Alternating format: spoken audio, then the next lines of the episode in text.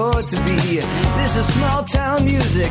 This is big town music. He's ahead of his time, you know, but he can't use it. If only he could prove it.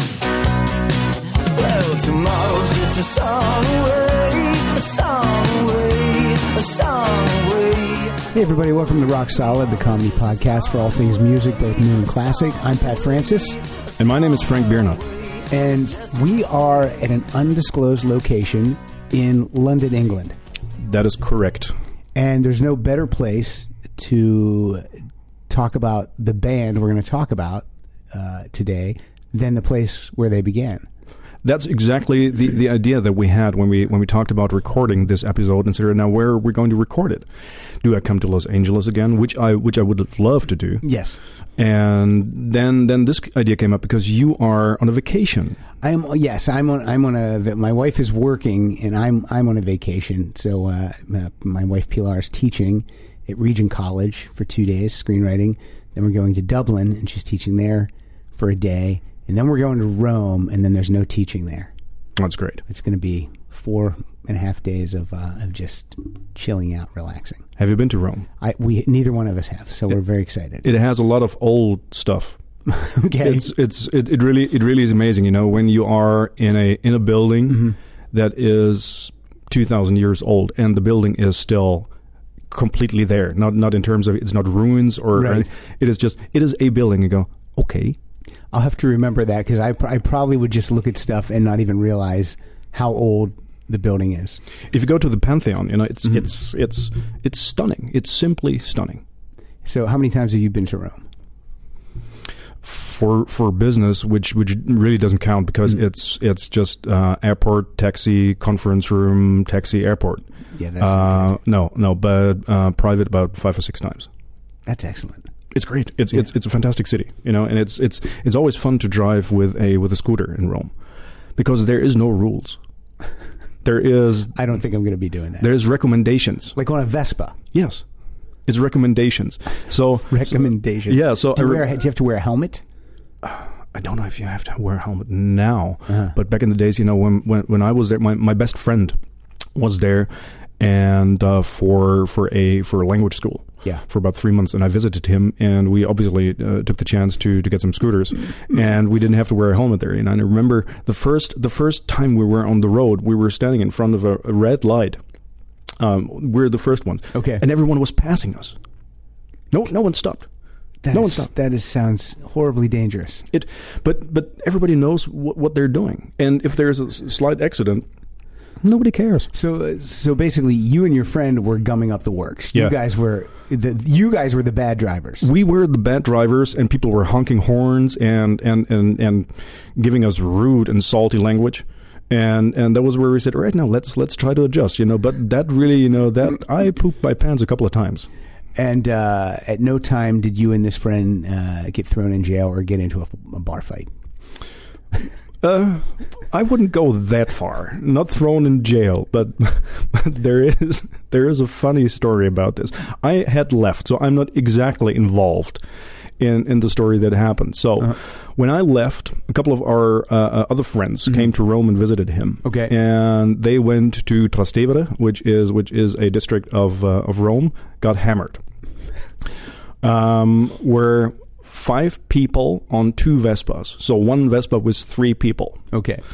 So they were driving. They were driving back to the uh, to the uh, wasn't it was an apartment. Back to the apartment, drunk Okay. during the night and crossing the Colosseum. And in front of the Colosseum is cobblestone. So the street is cobblestone and was during the night and it was a little bit moist. So and the whole Colosseum was was completely um, surrounded by police. You know, and they have three different polices in Italy. You know, and they were there. You know, with with machine guns and all of that. What happened was, you know, when they took a turn. So my friends on the Vespa, the three ones, slid and fell down, and and, and Oliver. Uh, Oliver from Vienna, from, from the, Vienna, from the other fighting yeah, story. from the other fighting story, fell and while falling, while falling, he waved his hand and shouted "Tedeschi," which means Germans. So just in order to make sure, don't shoot. Yeah. We're Germans. Whatever you know, that ha- one has to do with the other. Okay. Tedeschi, which I which I still love. Which I still love. And Oliver's still alive today. Oh yes. Oh yes. He's a he's a, he's a great How many lives does Oliver have? He, he's like a cat. infinite. Basically infinite. I have seen him, and I told you, you know, he he has basically, you know, he has the he is this, uh, uh, the, the the statue of um, uh, uh, uh, of Kyle, and he has been in situation. He walks into situations where you go, oh no no no no no no no no, this is going to be trouble, and it's going to be trouble, but never for him. It's it's he's he's For everyone else. uh, for everyone else. He's a he's a sunny boy. He really is a sunny boy, which is uh, which is absolutely great. But we're, we're coming. So we are going. You are going on vacation, Mm-hmm. Yes. and and so I flew over from from Switzerland for uh, uh, Just for to do this. this. Just to do this. Also, so you know, the equipment that we were, we are recording on right now, uh, you bought this equipment uh, to record this podcast. It is correct. I mean, you're going to use it in your personal life also. Yes. But for all intents and purposes, you, you purchased this for today. Oh yeah. Oh yeah, I did. Absolutely, absolutely. And uh, you know, you may hear some strange noises, you know, because it's a little bit of a makeshift studio, and uh, the equipment is, as people told me, is um, is quite top shelf. I don't know what I'm doing here because all that is audio engineering is to me, it really is rocket science Right. Absolutely rocket science. So I had all this configured by an audio engineer, and he told me what he was doing, and I said, "Yeah, you can tell me exactly exactly the opposite, and I would believe you as well." Well, I can tell you that the uh, the microphones and everything are uh, are top notch. This looks like good good stuff. Thank you very much. Good stuff. Yeah. Uh, the last time we talked, when we recorded uh, our previous episode together, and correct me if I'm wrong, at that point you had never seen the Who in concert. That is correct. That has changed. It has changed. You saw the Who. Where did you see them? Hyde Park. Hyde Park, British summertime in Hyde Park open air two weeks ago. Now, tell us a little bit of how you felt when you when you saw Pete and Roger and Simon and Pino and Zak. It um, so I have to I have to start with, uh, uh, during that week because that was a concert week. Okay. So I flew to Hamburg on uh, on the Tuesday of uh, two weeks before uh, two weeks ago. And who's with you? Who goes with you to these shows? For for so the first show was with a friend of mine and his friends. His name is Achim, and uh, so the first show in Hamburg was uh, Faith No More. Okay. I've never seen Faith No More. And they they haven't toured for a while. They haven't correct? toured for a while. Uh, they just re- reunited, Mm-hmm. and uh, g- fantastic. Okay, excellent. A- absolutely great. Uh, great musicians. Great show. Played all the classics, including Easy. You know, which which you know some say a little bit cheesy for Faith No More, but anyways, you know, it's a great hit. You know, and great performance. Yeah. Uh, but under two hours. 145 where i go And you wanted you wanted it to be longer? Yes, yes. Where I go, eh, you know, I mean, the tickets weren't weren't that uh, that expensive, Okay. so that was okay. The tickets were about what uh, 50, 50 euros. Well, what do you think? Uh, what do you think is the perfect time for a show? You want at least a solid two hours. Yes, Okay. yes. That'll be that'll be. I mean, I, I can't I can't your from a headliner. from a headliner. Yeah. Okay. Absolutely, and that was the headliner, and said, "Right now, give me two hours. You know, I'm not complaining. Give me 145. I'm a little bit grumpy. give me 130, and I call you names. it's it's as simple as that. So, Did uh, they sing every song you wanted to hear? Oh yes, Okay. So we care a lot. Epic. if and, they sang and- every song you wanted to hear, then isn't that a good show? but maybe there were more. It, no, listen, it was a fantastic show. Okay. but it was a fantastic show. But I looked around, and it was in a uh, in a concert hall Mm-hmm. in uh, in Hamburg. Um, and when when the lights went up, everybody basically looked at their watches and went, "What?" Wow. We done now? That's interesting. So it was, you know, it also is a sign for for that it was a great show because Yeah. everybody was you know, like entertained and Yeah. it was great, it was fantastic.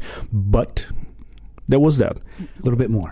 a little bit more. You know, Yeah. on a scale from one to ten, I'd say. I mean, I, I think I left a message on on uh, the rock solid Oh, did you? answer. Yes, yes, I'll, about I'll this. Have to have, I'll have to have Kyle check those out. Yeah. Um, so I think it was. I said it is a solid six or 7 Mm-hmm. Where I said, I said, great. You know. Anyways, so um, next day, with my best female friend Jutta, which we already Yes. uh, already talked about, uh, when, because she is a fan of a gentleman called Billy Idol. Okay. Since we know each other, uh, which is we met when I was seventeen, so Okay. which is which is uh, which is quite some time now. You know, thirty-one years tomorrow. So Wow. the um, so we went to Billy Idol uh, open air, and the um, the supporting band can't remember the name. I have to look that up. Was a band. It was a, a guitarist and vocalist and a drummer. That was the band. That was it. That was it. Guitar, vocals, and drums. That was that. So so ba- two No- people. No bass. no bass, no nothing. So two people, and that was quite some. It, was great. It was, um, um, I'd say seventies rock, Okay. and just with these two, and the drummer was some drummer. Wow. He, you would have to be if there's only two musicians. Yes. You guys better step it up a little bit. that's true. That's true. Better be good. There's a lot of uh, Yeah, there's the- a lot of space to fill. Yeah, can't cover. No. Can't cover behind anyone. You know, if you're two, you know, that's about you two. So, um, and Now then I, ba- now I know that Billy Idol did not play for two hours. correct, Okay, continue. Just I'm just giving people a warning uh, that I'm afraid Frank is going to uh, correct. lose his mind. So the band came out, and it was can't remember the drummer. The drummer was good. The bass player, and then the guitarist uh, Steve Stevens. Steve Stevens, yes. And I said, "Okay, Steve Stevens, you are definitely from another time and place, with a hairdo, you know that oh, yeah. funky hairdo, Yep. and he is he is a rather tiny gentleman, Yeah. and completely in leather, Mhm. and with a bootcut leather thingy, Yes. and and I don't know who that was. Let's say it was his um, female companion, um, tall, blonde, um, rather Buxom. yes. Let's say that. I think that's his wife. I think that's Steve okay. Stevens' wife. Okay. Okay. Good for him. good for him. And and she was uh, she was sitting on um, at the side of the stage on the on the equipment on the on the uh, on the carrying cases. And I said, okay, now how much more stereotype can that get? I know. Out comes Billy Idol. I said, oh, it's getting up a notch here. Yes, yeah. Because he he I mean he is fifty nine. Yeah. In, I think in, in October he turns or November he Yeah. turns sixty. So uh, he's in good shape. He's in great shape. He's got uh, he's got a, a young body and an, and a, his face is kind of craggy and old. Yes, So you were close. How close were you to the stage? Uh, well, not, well, not too close, you know, but we could see what was going on. So, Yeah, so okay. it was we weren't too close, but Okay. uh, I'd say I'd say about thirty yards, okay. so something like this. So, and he played all the classics Yes. and all of that, and but there was a lot of um, a lot of acting, a lot of rock star Uh-huh. acting. Where I go, really? See, when I, when I because I just saw him last year, and I I thought that that was uh, I took it as tongue in cheek. I didn't really take him serious when he was doing it. I thought he was just having fun. Yeah, maybe maybe that was the case. Uh, I, I looked at it. I'm not a huge Billy Idol fan. I'm not a Billy Idol fan. So there's Did your friend like it though? What did she think of it? she she loved it because she loves Billy Idol, you know. And we got we got you know when we were dating, you know, we got in fights over that, you know, because oh Billy Idol said fuck Billy Idol, you know. He he even can drive a motorbike, which which was serious, you know, that Yeah. accident, you Yes, know. It, very was bad accident. It was basically his brain, you know, just hanging out Yeah. from skull, you It know. was so bad. It was it was really bad, you know. So good good for him, you know, that he's recovered, you know. But Yeah. at that time, you know, me 18 19 and my girlfriend you know just just just going Crazy? crazy for for i said no. No no musician. Let him sing live. Horrible. So But how uh, but how was his singing voice when you saw him? See, I like he sings like in a lower register. he does and when he tries to go out of his his comfort zone with the register he's i think i i believe really that he is good when he stays in his comfort zone. Yes. With with the voice he really knows what he's doing Yes. if he if and he has to leave that comfort zone for a couple of uh, a couple of songs and a Yeah. couple of parts in the song, and this is where all gets mayhem. and I was I was making fun. I was I was kind of like listening to the music, but I was looking at the people.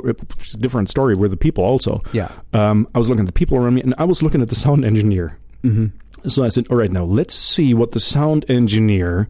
Does when Billy sings? He has like a giant knob that he turns. It was he was he was the, the sound engineer is a a wizard. he was he's he's a mixture of a of a wizard and and and hyperactive kid because he was all over the place trying to save as much as he could That's great.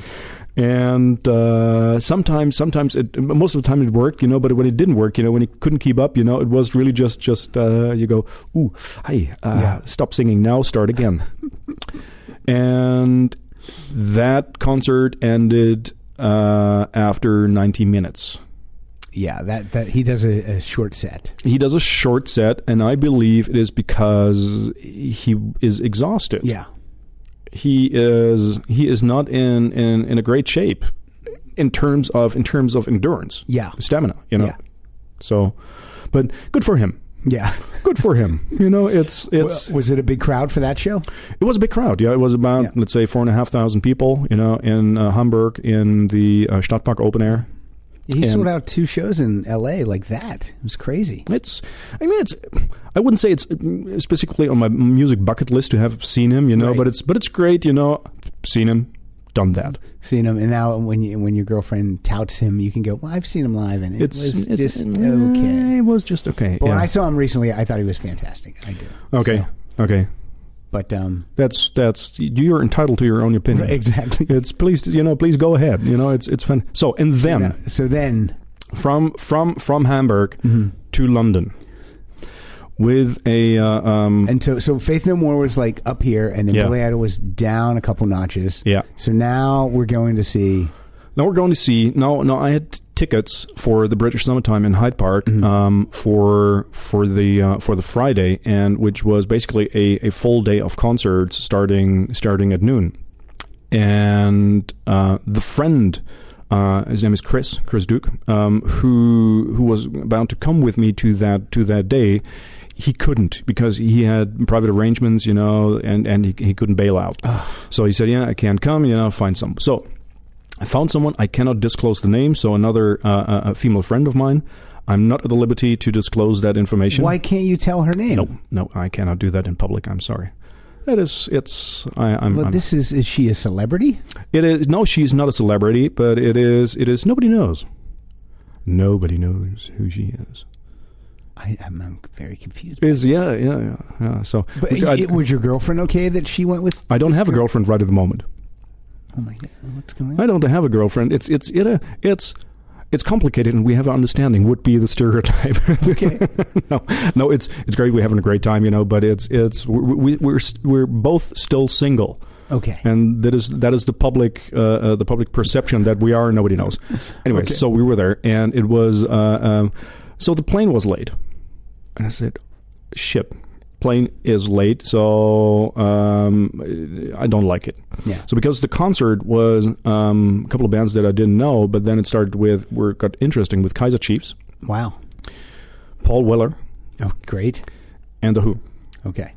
So we got in late, and um, we had special tickets uh, um, w- with access to the Quadrophenia bar, and uh, so went into that into that garden, uh, kind of like v- VP VIP area, but came in there, and everybody was hammered, except for us.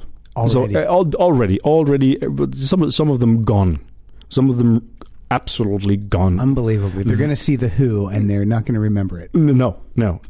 So um, we heard the last song, "Town Called Malice," from from Paul Weller. Yeah, the jam. Yeah. Um, didn't hear anything because we were so late, and then they uh, um, we arranged uh, the stage and all, and and on came on came Pete and uh, uh, and Roger and and Simon and and Zak and that was so my so my friend who was next to me she is she's much younger than I am and she she knows who the who is but that's about it and but she knows how much they mean to me Right. so and then we went. Um, then they they started, and I was just, I was stunned. I was stunned. I had water in my eyes the the whole the whole time.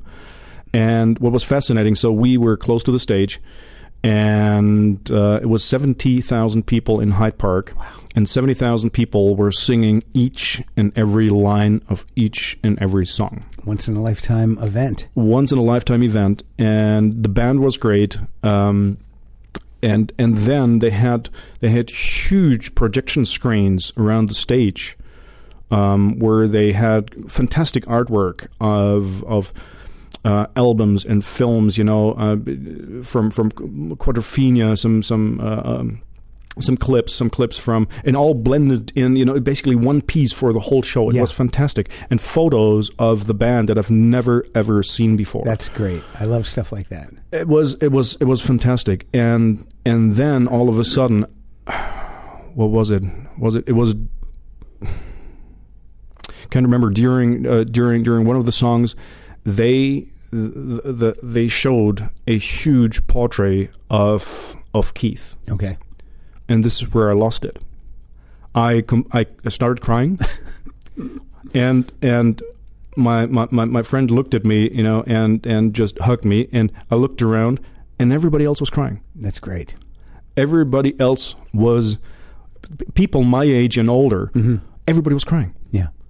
and um, so it was it was it was amazing. It really was amazing. And then a couple of um, a couple of songs from from Quadrophenia, and I was somehow in the group, uh, jumping up and down. Where are the mods? Where are the mods? It was it was that was that was it was fantastic. And then, um, so all in all, it was they they still can do it. And how was Roger uh, vocally that night? Fantastic. Yeah. It was fantastic. He had a little some, some glitches with Yeah. um, with with the microphone. You know, with the microphone cord yeah, or yeah. with the swinging. Yeah. he didn't he didn't catch it all the time. That's fine. Seventy one, Yeah. fine, you do that. And he, but looks, he, looks amazing too. oh.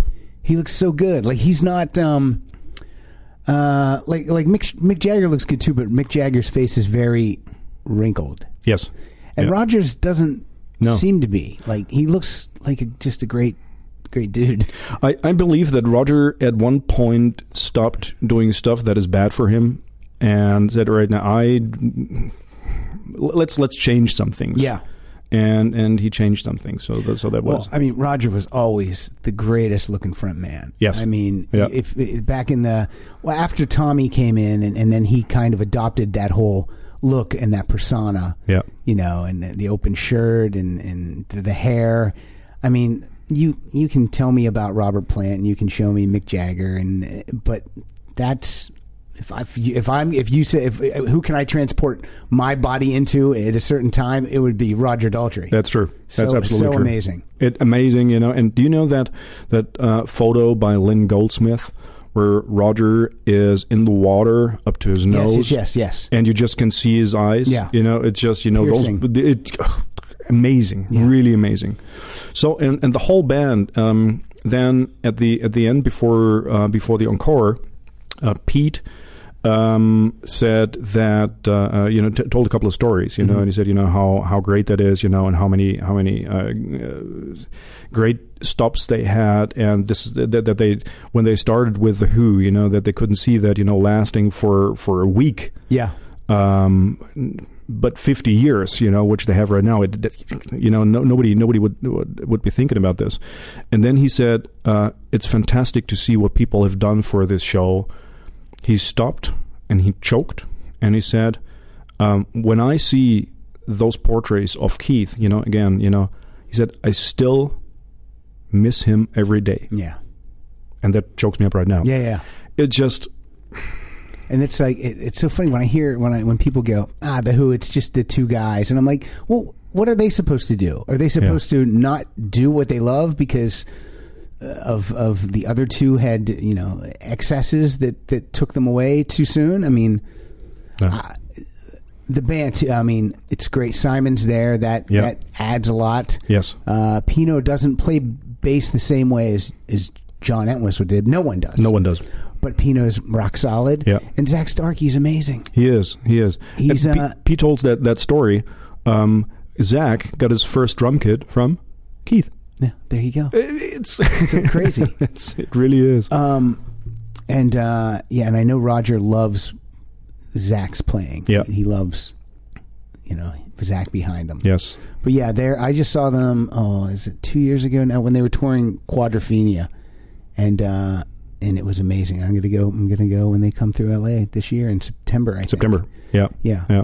I And might be joining you. And I they- might be joining you. And they, uh, it's funny. I won't see them in L.A. I have to get down to Anaheim Yep. because the same night they're in Los Angeles, I already have tickets to see the Foo Fighters. Oh, okay. But luckily, now if if they weren't coming to Anaheim and they were only making us, then I'd just give my Foo Fighters ticket away No, and go no. to the Who because I can't, I can't miss it. I've seen them, I've seen them so. many- I- I've I've only ever seen them since the first time I saw them was in 2002, and then I've seen them every single time they came through 2004, 2006, 2007, last year because it is such uh, for me it's uh, and one time I went by myself I was at the Hollywood Bowl I had an, I bought a really expensive ticket I had a great seat.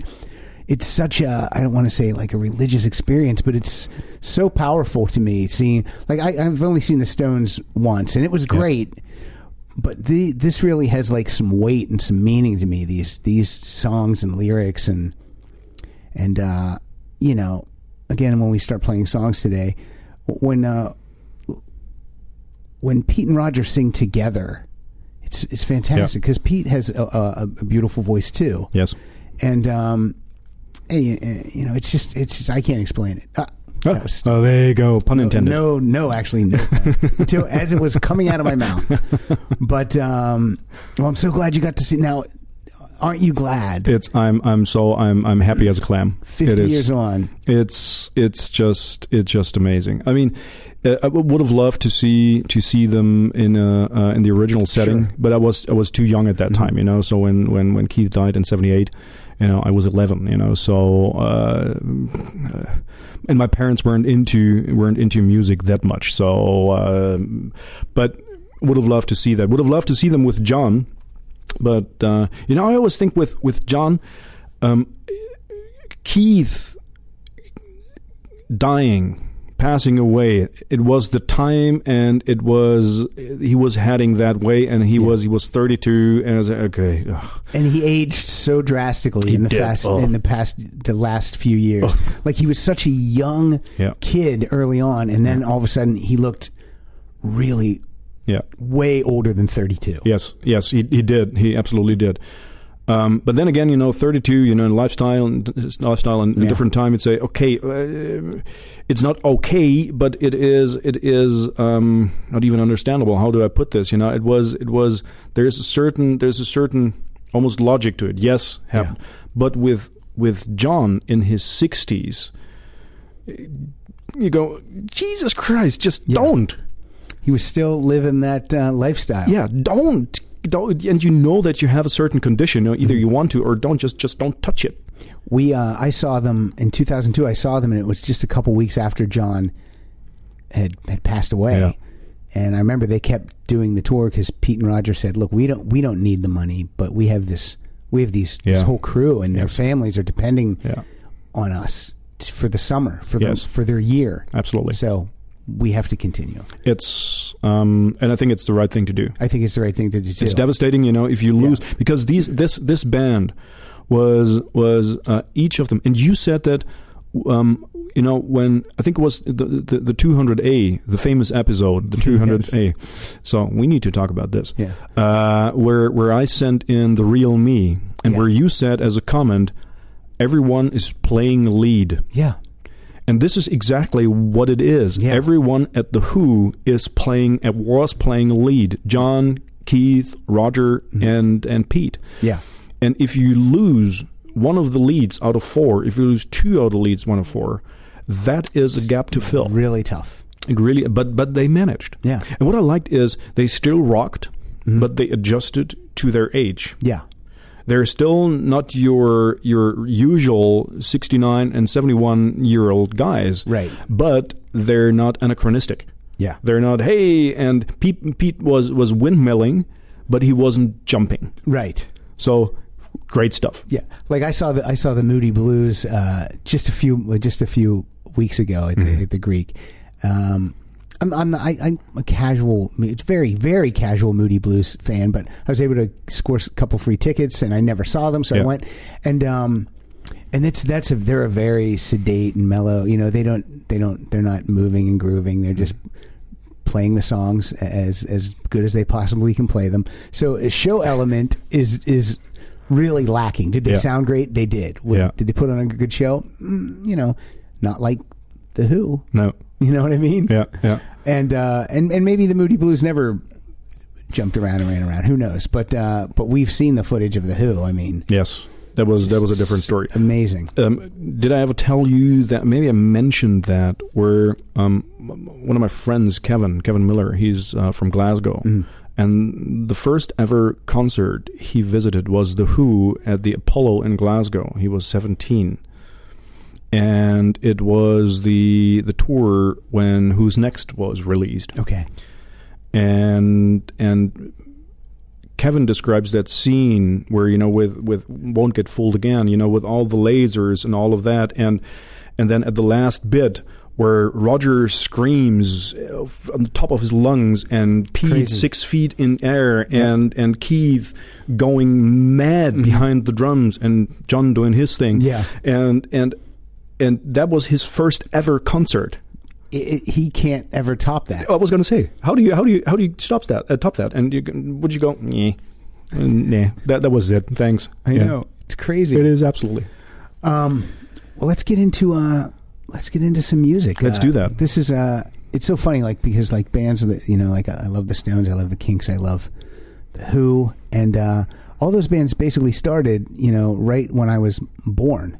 so I've been on Yeah. the planet as long as they've been, Yeah. you know, uh, recording. So Yeah. it's it's crazy, but um, let's uh, who who who who should play first? Do you want to play first? Let, let me play first. Okay. So because what I'm going to play is I'm going to play the first song that I ever actively heard from from the Who. Okay. Um, and I did that. I think you know with the, with the Zappa episode as well. You know, I played the first Yeah. song that I actively heard with uh, with with Zappa at that time, and so um, so for the listener, I'm also driving the music over here. So uh, Yeah. So So bear, we- bear with us. bear with us. You know, it's We'll get all there. Yeah, ab- absolutely, absolutely. Don't write us mails or Twitter. No. You know, So far, there's been no mistakes. no, no. Let's well, let's let's see how the recording Okay. comes out. You know, maybe Well, it's just true. Could It be. just it just might be you and I having a good time today, and then and we'll write it off. It is a fun time.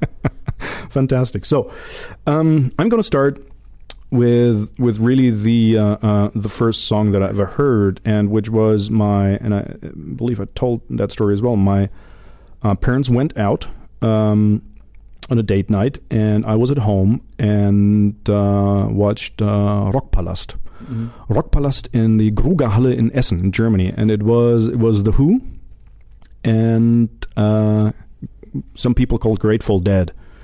Hmm. Uh, yeah. So, hmm. Not a fan. no. Um, a friend of mine, Martin Gisborne, just uh, on Facebook posted a question. Question: Do anyone actually know one Grateful Dead song? And couldn't name one. Trucking. Hmm. You know. Uh. Probably one. One is called "Out There." It's none of the clue. So anyway, so and that what we're hearing right now was the first song I ever heard. Okay.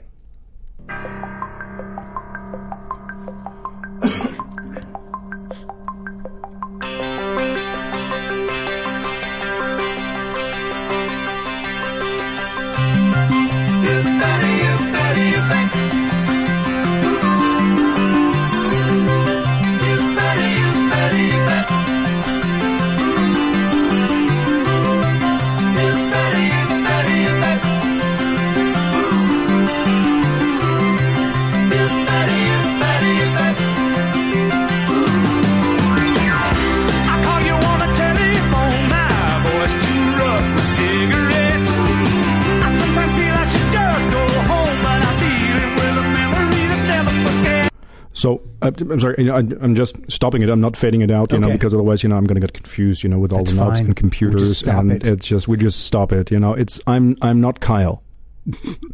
I'm I'm I'm not I'm not a magician on on all of this. Now, this album, when it came out, this, first of all, the Who albums that came out in 81 and 82, back to back, Face Dances and It's Hard, for some reason get, I think, uh, slagged a lot. Yes, These are fantastic albums. absolutely. And I don't know if it was because you know Keith wasn't there or whatever the fat, or wh- did they sound a little more poppy? I don't know that they did. I just, I mean, are coming off of "Who Are You," which was really kind of an aggressive rocking uh, affair. but also with some pop elements in there. Yeah, yeah, key, a lot of keyboards on Yeah. on uh, on "Who Are You." So, but I love I love face dances, and it's Yep. hard so much, Yeah, and yeah, I it really angers me when people.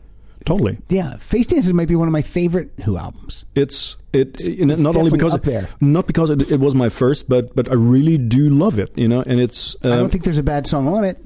No, true, true. And there's so many, you know, with all Who albums, you know, it's there's so many different um, songs with different characters.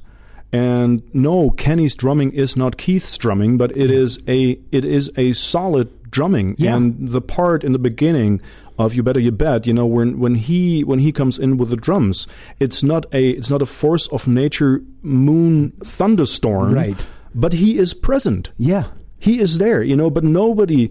Keith didn't know what he was doing, No. but but but, but he was doing it and better than everyone else. But the Kenny's drumming is technically absolutely crisp and Yeah. perfect and and great. And, and uh, good for Kenny to not try to imitate No. Keith Moon. No. And who were who were they going to get? I mean, th- they were there. It doesn't matter who sat in that chair after Keith Moon. No.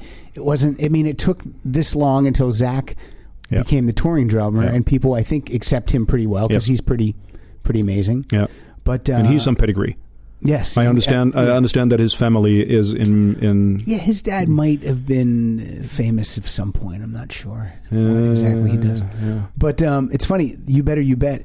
Um, of course, I knew Who songs from Mm. rock radio, but uh, I was in I was in high school, uh, a senior in 1980. Was that 80? No, I was in 11th grade in 1981, and um, my friend uh, Scott Hallbritter and a couple other guys uh, played "You Better You Bet" Mm-hmm. at an assembly, and I'm sure they did a horrible job at playing the song. You know what I mean? Because it's a Who song, and but I remember I was like I didn't know it was a Who song. I didn't. Yeah. I never heard it before, and after they play, it, I go, "That was an awesome song." What the. What, song is that? And they go like, "Oh, that's the new Who single. You better you, you bet." So boom, I immediately I didn't even hear the Who's version. I heard this these Yeah, yeah. schlubs.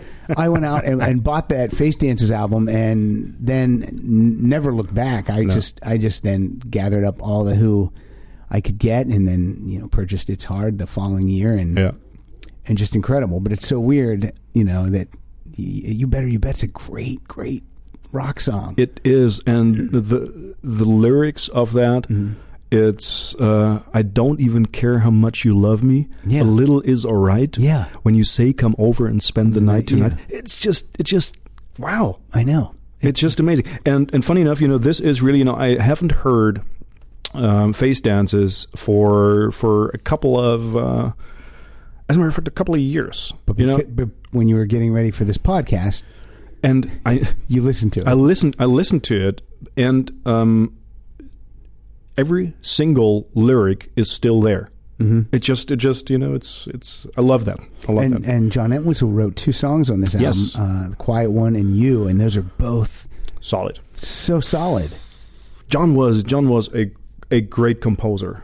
He Yeah. really was a great composer, and although his his songs were, if you listen to them, entirely different to to Pete's composing, Yeah. they always fitted the the album. Like uh, uh, my wife, for example, Yeah. Mm-hmm. who's next, uh, um, Boris the Spider. If you if you take that, and it's it's uh, and success story isn't success story. I think so. From, from um, from uh, Who by Numbers. yes, I think it's him as well. And there's so. there's a video there's a video about this where he shoots with with a, with a shotgun. He shoots his uh, uh, uh, the platinum records and the Mhm, gold yeah. records. So it's it's he, great musician, great composer. Uh, although very different to what uh, what Pete did. and like this on uh, Face Dances, this he wrote the song "You," but he doesn't sing it. Roger No, sings it, yes. and Roger again is is the perfect uh, person to channel Oh yeah, your your song through. yeah, yeah. It's that whole the, the whole Who music creation. Mm-hmm. It is so emotional and so personal. Yeah, and but it's also so Pete as the main composer had so many fantastic tools, so to mm-hmm. speak, Yeah. around him so that he could really lay all his emotions and creativity mm-hmm. and experimental force into the music and knew I have Keith and I have John mm-hmm. and then I have Roger who can sing everything that I give him because he knows I give him what he can sing. Right. It's just it it fits perfectly. Perfect. It's- For, perfect four man band. I I love them so much. Can you tell? I can tell, and I love them too. And it's so funny. I remember like when I was in college and having having not arguments but debates about who's better, the Stones or the Who.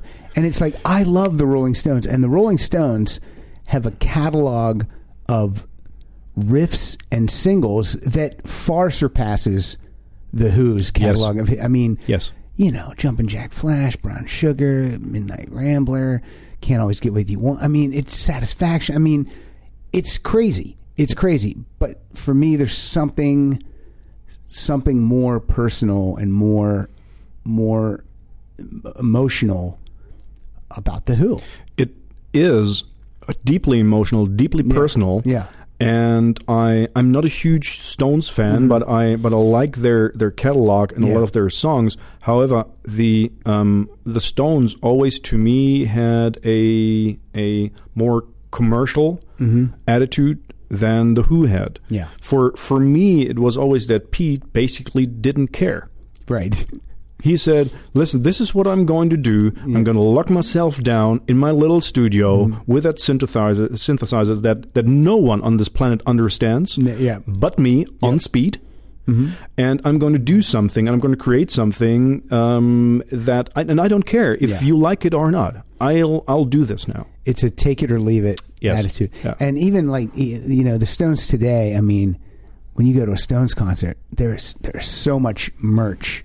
I mean, they're really Yeah. like they have that the tongue, and they want to sell that to you. They want to ram that tongue down your throat.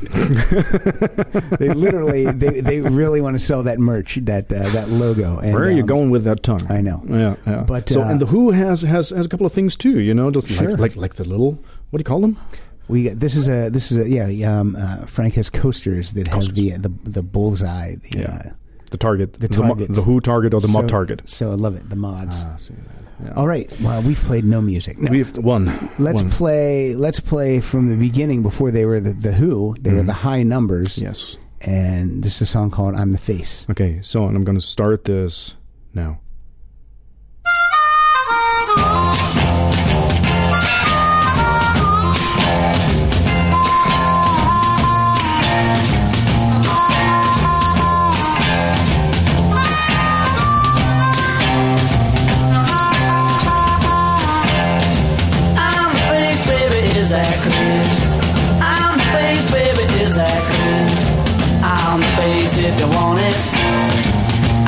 Face if you want it, dear.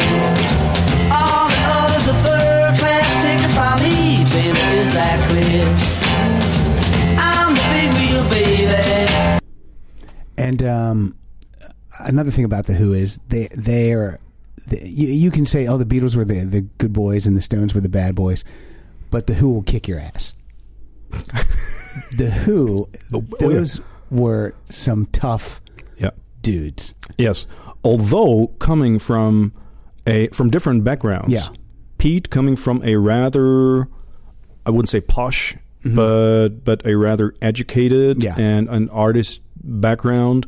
John as well. Mm-hmm. Um, uh, Roger was a steel worker. Yeah. And he was he was the aggressive one, Yeah, as a matter of fact. he would punch Pete in the face. Yeah, just right in the face, and and and, and it's Rod, It's really Roger's band. I think Roger. I think it's he was he was the I'd say the the um, the alpha the alpha Yes. guy, and But I mean, you don't have the band without No. well, without any of them. Without Pete and Roger, you don't. but I mean, Pete's the creative driving force. he absolutely he absolutely is, and because not only because he has such a fantastic musical mind, Yeah. but as I said before, he knew what he had with the members and what to do out of that. He Mm-hmm. Yeah. He created the best for exactly that Mm-hmm. setup. And I think when he when Pete would write the songs, when he would bring them to the band, I mean, they were fully formed demos. Yeah, Because he has three Yeah. compilations called Scoop, yeah, and those those are those are they're ready to be recorded. Here, Yeah. guys, now do what you guys do, and but here's the song. It's, it's if I mean, isn't that isn't that fantastic? There's if you look at the liner notes of Quadrophenia, it says um, Roger Daltrey vocals, John Entwistle bass and horns, or flugelhorns. It says Keith Moon drums percussion, Pete Townshend remainder. Yep. They go okay. Everything everything else is Pete. Yeah. Everything else is Pete. and that is that's that's amazing. So let's let's play the next one, which is again from Face Dances, Okay. And which is from from lyrics and also from the musical flow, still one of my favorites, and that is called "How Can You Do It Alone." Great song. Should be coming soon.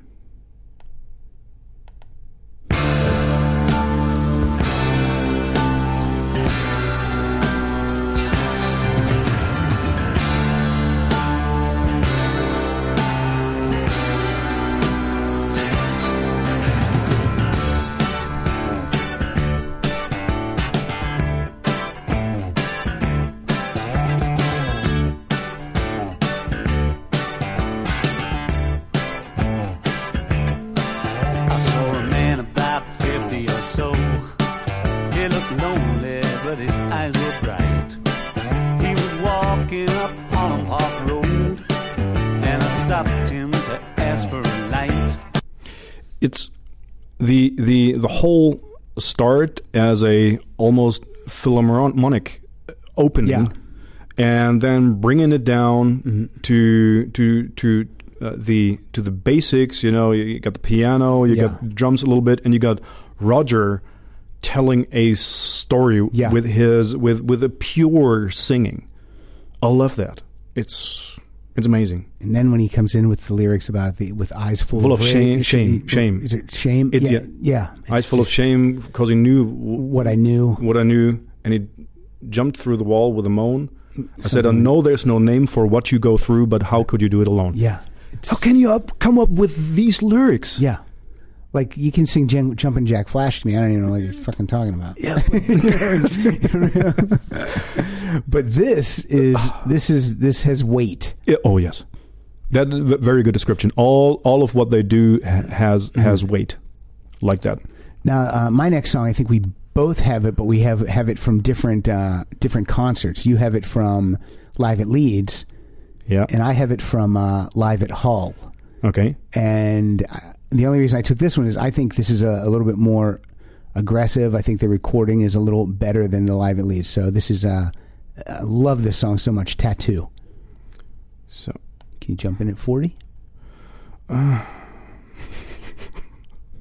let's let's try to do that. It's okay. We can just play a bunch of it.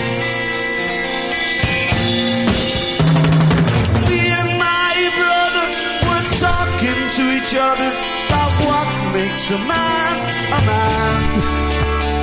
Is it brain or brawn or the month you were born?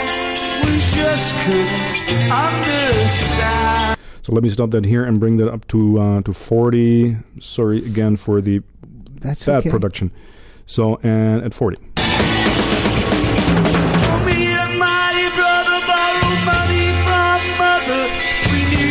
What we had to do. We went downstairs past the barber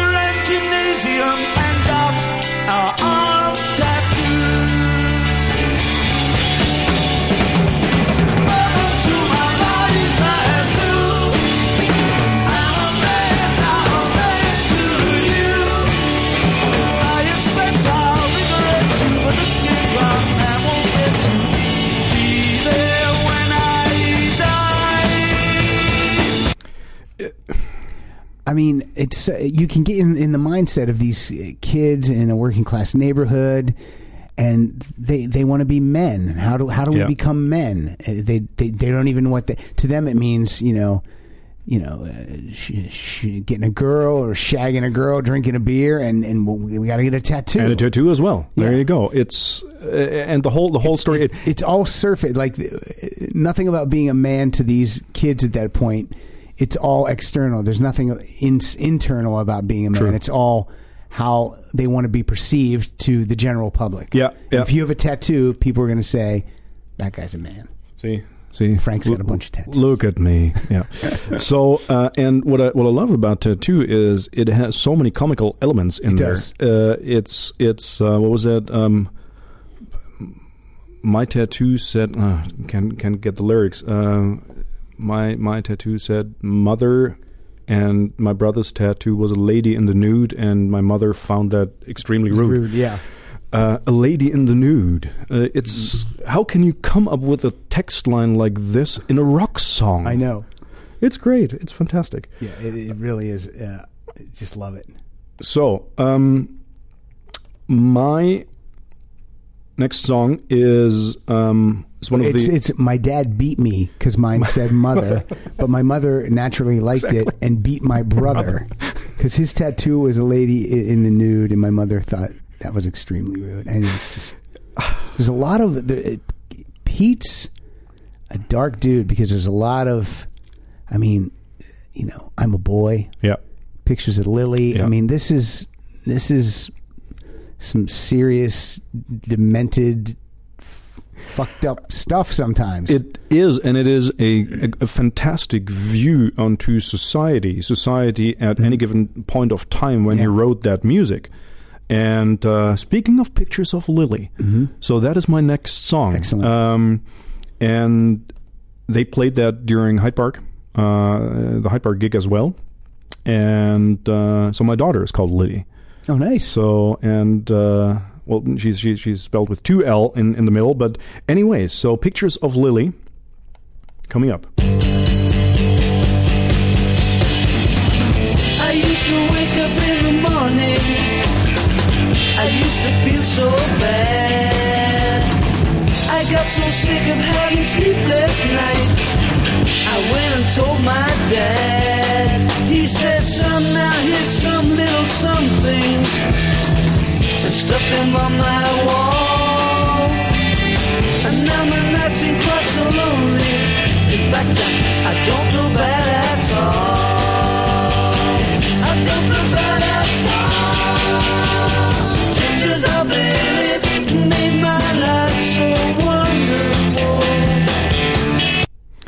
Now, if you do want to fade down, I just you could you could go to the top and, just and fade down with fade- it. if you wanted to. If if I, if I wanted to, that's that's right. But that's too much. That, that's too much. you don't have to. I thank you, thank you. Uh, it's just, just cut it, make it clear cut, so that people know what's going on. I'd like to give some guidance to the to the to the listener. You know, just oh, this is the end. Done. Uh, So that they done that they don't doze off. You know, during all that fading young Now, guys. in 2015, we both have daughters. I have two daughters. You have Yes. one daughter. Yes.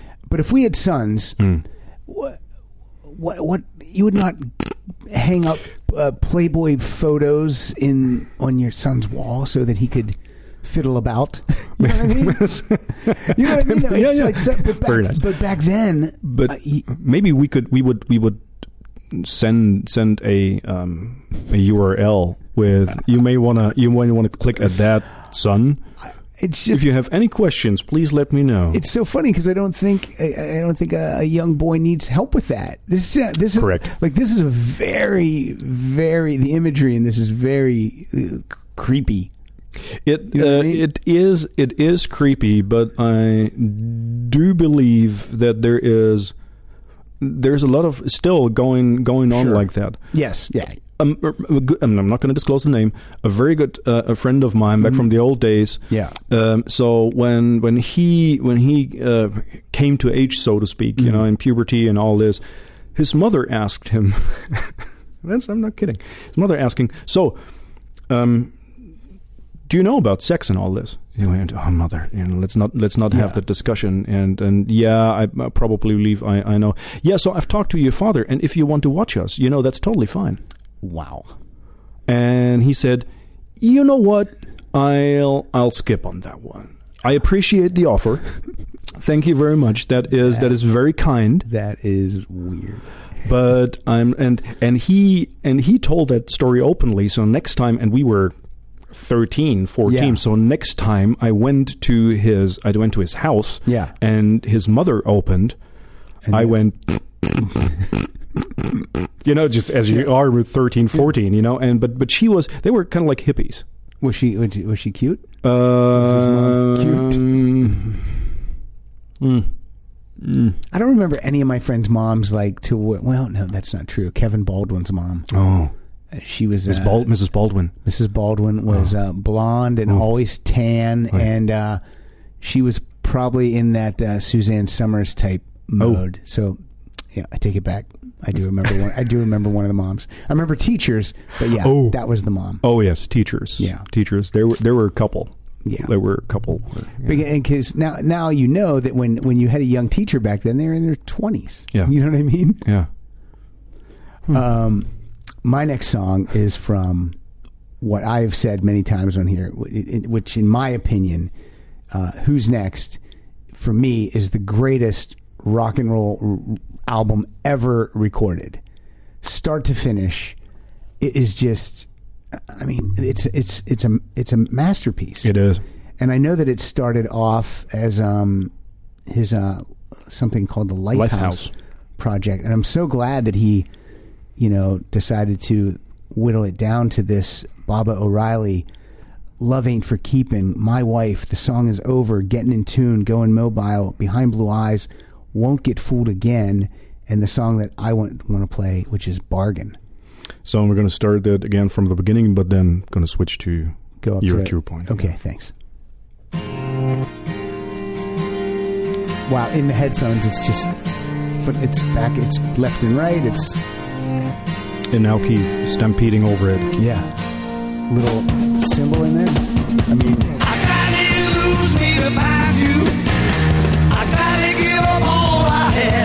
so now I'm going to I'd, I'd gladly lose point. me to Yeah, find you.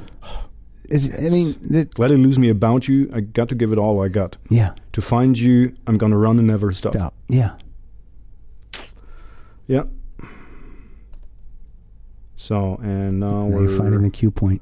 Some man I'm gonna drown an unsung man. called at a bargain. The best I ever had.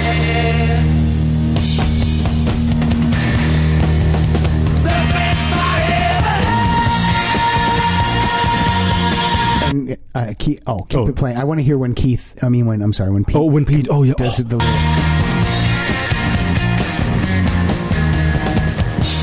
I sit looking round, I look at my face in the mirror. I know I'm worth nothing without you. And like one and one don't make two, one and one make one. And I'm looking for that free ride to me. I'm looking for you. I mean, there's so much going on in this Yeah. song. I- I mean, just listening in the headphones, the bass, and I I love when when Pete would decide that no, this part I- I'm going to take this part, and it's perfect. Yep. It's like, yeah, that should be P- that should be Pete right exactly. there. Exactly. It's um, again orchestrating the the tools, the elements, you know, Yeah. that, that that they had and agreeing upon it. And then if you listen, you you, you you mentioned the bass. You know, it's if you listen to only to all of the albums only to the bass, Oh, it's crazy. you see what John is doing there. I mean, there's a couple of YouTube videos on there, you know, where they have isolated, the Oh, bass. it's crazy. Go, oh, there's there's nobody, nobody out there Yeah. who can do this. Maybe Andrew Rich try to uh, if you can find one of those and put it in the show notes because people need to see Yeah. this isolated bass by John Entwistle was is it's, I mean it's crazy. It is crazy. While while you have you have three madmen, um, musical geniuses, all of them, but all three are com- entirely mad. Yeah. Keith, Roger in his in his best times. Pete completely got. I mean, if you look at the Kids Are Right, and if you look at um, the um, so the movie, the Kids Are All Right, Yeah. the documentary, So good. and you you see Pete during Won't Get Fooled Again, where he was wearing those those beige uh, pants, Mm-hmm. no, those khaki pants, and with the beige. he is and he is mad. He's a mental case. He's a complete mental case, and John standing aside and and keeping up yep.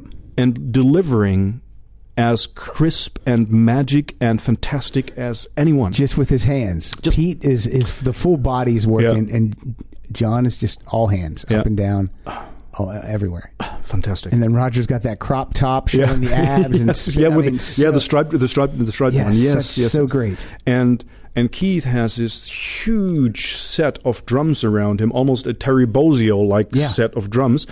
But in the in the first and he's wearing headphones bigger than the ones we have on currently. True, and and because he needed to hear the uh, synthesizer in in, Yeah. in Bargain and Baba O'Riley Mm-hmm. and and that and and also uh, won't get fooled again. But if you if you listen to the drums like at uh, uh, Substitute Pictures of Lily and all this, he had a tiny drum set. Mm-hmm. Yeah. But listen to the drums. What he basically had a snare and bass drum and two tom toms Yeah. and a couple of cymbals. What he gets out of that drum set, it's Incredible.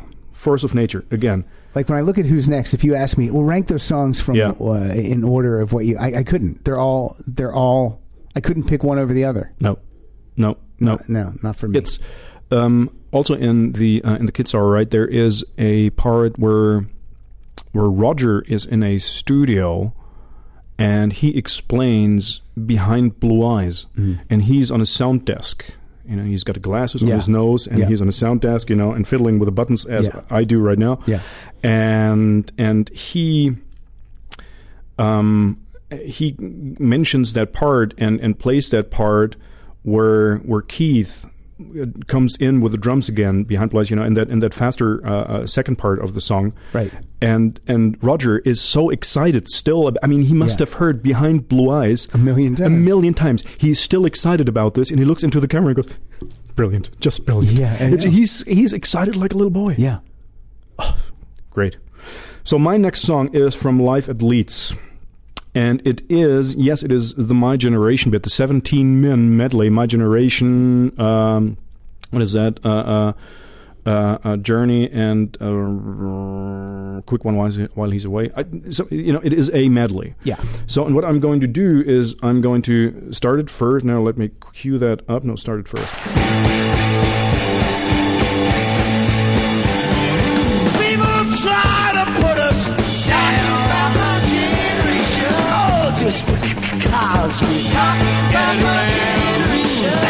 I mean, this has this has power infinite. Yeah. Infinite power in in that song. But then you know there's a couple of, of silent passages in there and I wanted to go to one right now. Um, and after those silent passages it it bursts out again like a volcano, like an eruption, with all that power and uh, and energy. I'm going back to to here.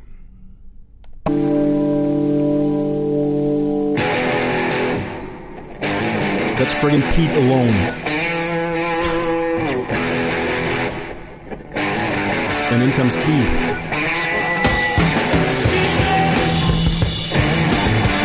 And listen to John in the background.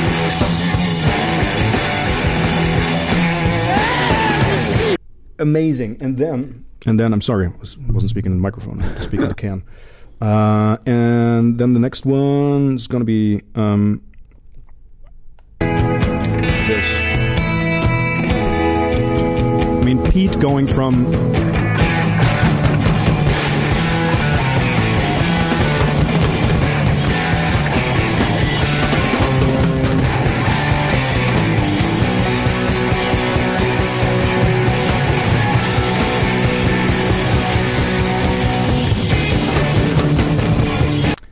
every one of us, every and and, and I'm including the listener in here, would fall would fall dead from the drummer's chair only playing that song Yeah. in the pace and with the energy that Keith played it. Yep.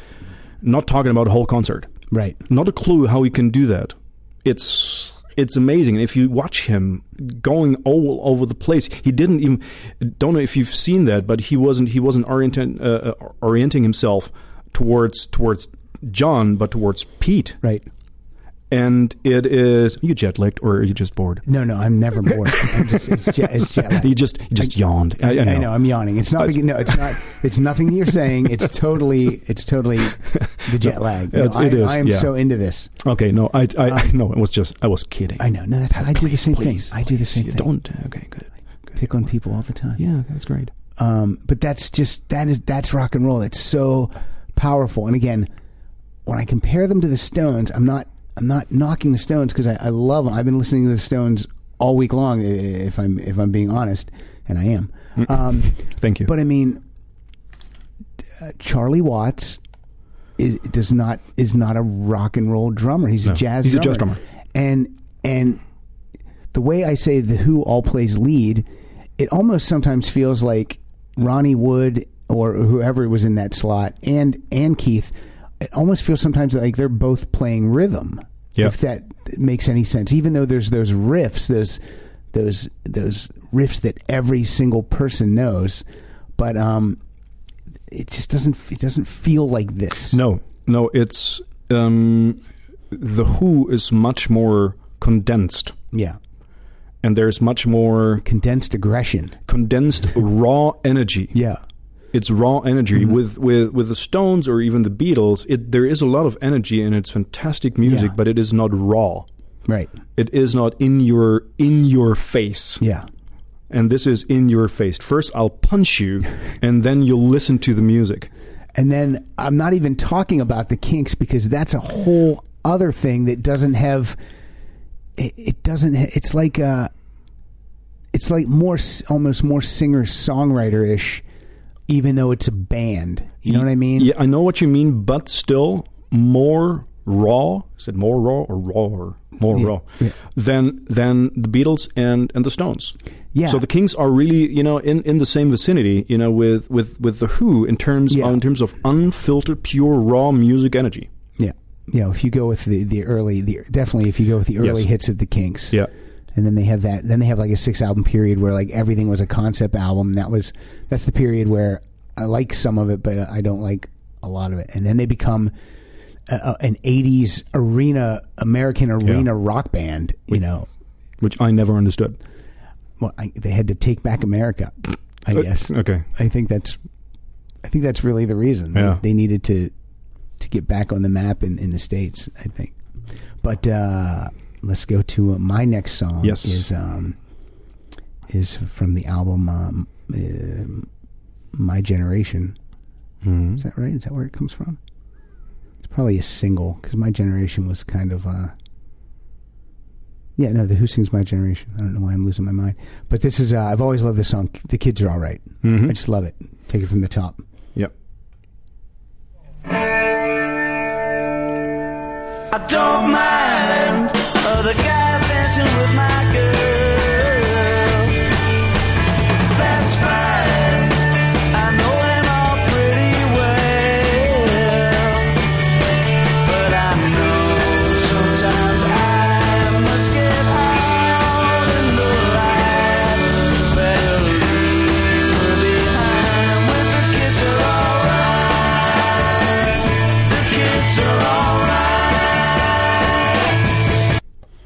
So it's so much more subdued and yet you can still hear oh they're getting ready to break Yeah. break loose here in a minute Yeah, that's right. Yeah. That's right. Love that. So so the the early the early days of of the Who I learned about this obviously you know when I um, first um, bought face dances Mm-hmm. I looked at what else who is the Who yeah and again uh, 80, 81 that was I was 13 yeah no internet, no nothing, no, and had to find stuff, had to ask people, had to walk into with 13 into weird record stores Yeah. where people were behind the bar, were going, nah, I'm not, I'm not, not comfortable talking to you, but I really want to know about this. So I walked into a record store in, in Hamburg and asked, hey, uh, does anyone know something about the Who? You know, what do you have? And and because I don't know, and and then I found a guy and he told me about this and look at this and yeah, and the mods. I said, what are mods?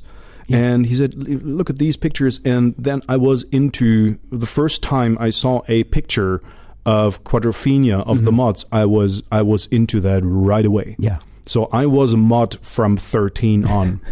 and I'm I probably still am. It's striking imagery.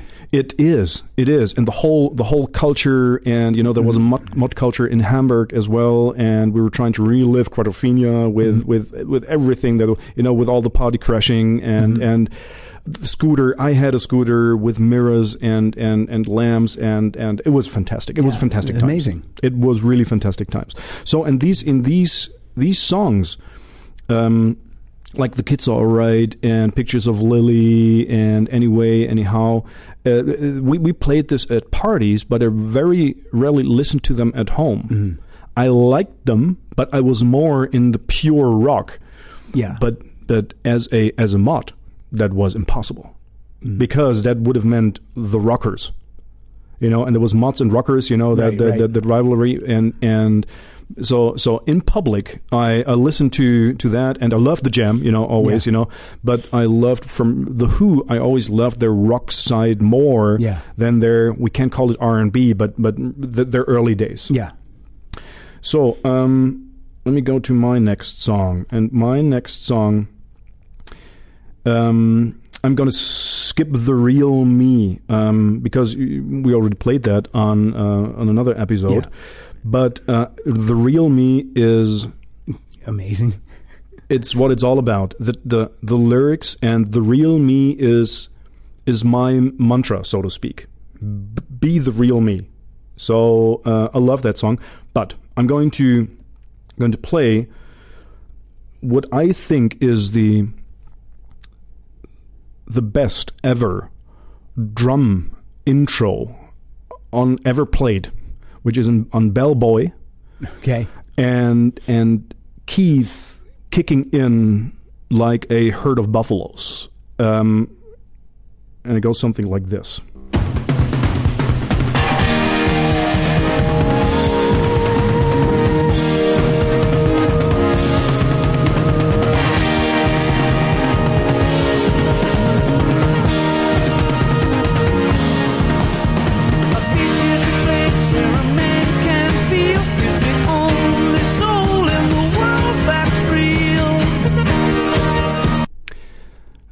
That drum solo, I don't know how much you know. And back at the time when I had uh, records, you know, vinyl, I was.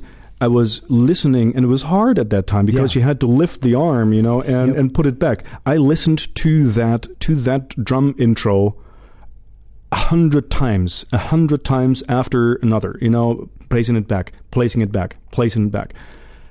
when they um when uh when they toured Quadrophenia like two or three years ago, um Roger they actually had Keith up on the big screen Yeah. and, and Roger would sing like Keith they would show Keith singing Yeah. his part. His part. It was it was the Oh, I the got a good job, and I'm newly born. crazy. It's you should see me dressed up in my uniform. Yeah. I work in an hotel. yeah. Yeah. It's just it's it's great. Know. Or and and the beginning of the lyrics of of that a beach is a place where a man can feel it's the only world it's the only soul in the world that's for real. Yeah. It's again. Where's that again. come from? Uh, How do you do that? How, how that's do you, like that's like I always say, and the one I always quote is like, I, I Paul Simon was like in his early twenties, Yeah. maybe a teenager when he wrote uh, "Hello, Darkness, My Oh. Old Friend." How, how are you there at that point in your life that you come up with that lyric? yeah. Crazy. It is pure, and we we would we, we can't envy that because it is pure talent. Yeah. It is pure talent wherever it comes from, but it's it's there, it's developed, but it's we you can't envy that. Right, you no. just can admire it. And at that young age too, I, I don't know if I would have wanted to have gone through whatever these guys went through to get them to be able to write some of this darker stuff. Yeah. You know what I mean? yeah, yeah. thankfully they had an outlet for success with that whatever the darkness was because you know it could go uh, you could uh, go other ways with that Oh yeah. you could become a bank robber Oh, You oh my know, god. who knows Yeah. um, Um, I would I would like to um, to play my next song now because that is from Quadrophenia again, and you have one from Quadrophenia yeah as, as so I know. let's just do so quadrophenia so chunk oh wait, no, uh, we're going to play yours first Okay. because um, yours is as a matter of fact, you know, in the in the flow of um, of songs. Actually, we should have played your first because it's before Bell Boy. yeah it's okay it's okay. So and it's called It's called Sea and Sand. Here by the sea and sand, nothing ever goes as planned.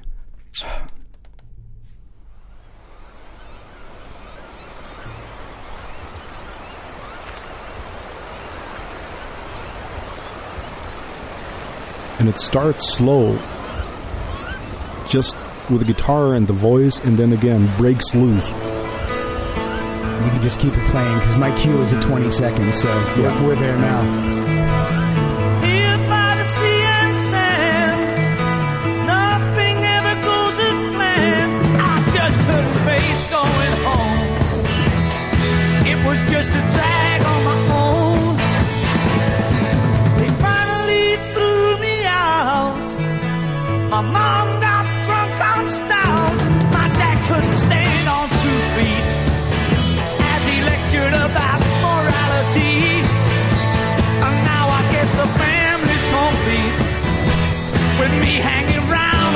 Streets or here on the beach. I mean, I did not grow up uh, with, uh, uh, you know, with a drunken mom and Yeah. a drunken dad, and I did. you did. I did. and I mean, that must be that must be some tricky business to navigate when you're a, a teen or a preteen or whatever. It was it was it was interesting. It was you know it, it I, I can I can no I, and ever I always said it- it's interesting. Did they throw you out like this? Yes, Like- yes. Yes, yes, yes, yes. So, and this is why I can Because relate to you were- So, Did they throw you out because you were you were uh, bad news, or because they had the problem? uh, I think it was a combination. You know, Okay. it was never bad news in terms of of um, uh, felony. You know, Yeah, but, yeah. But there was uh, there were I would have been I would have been in jail.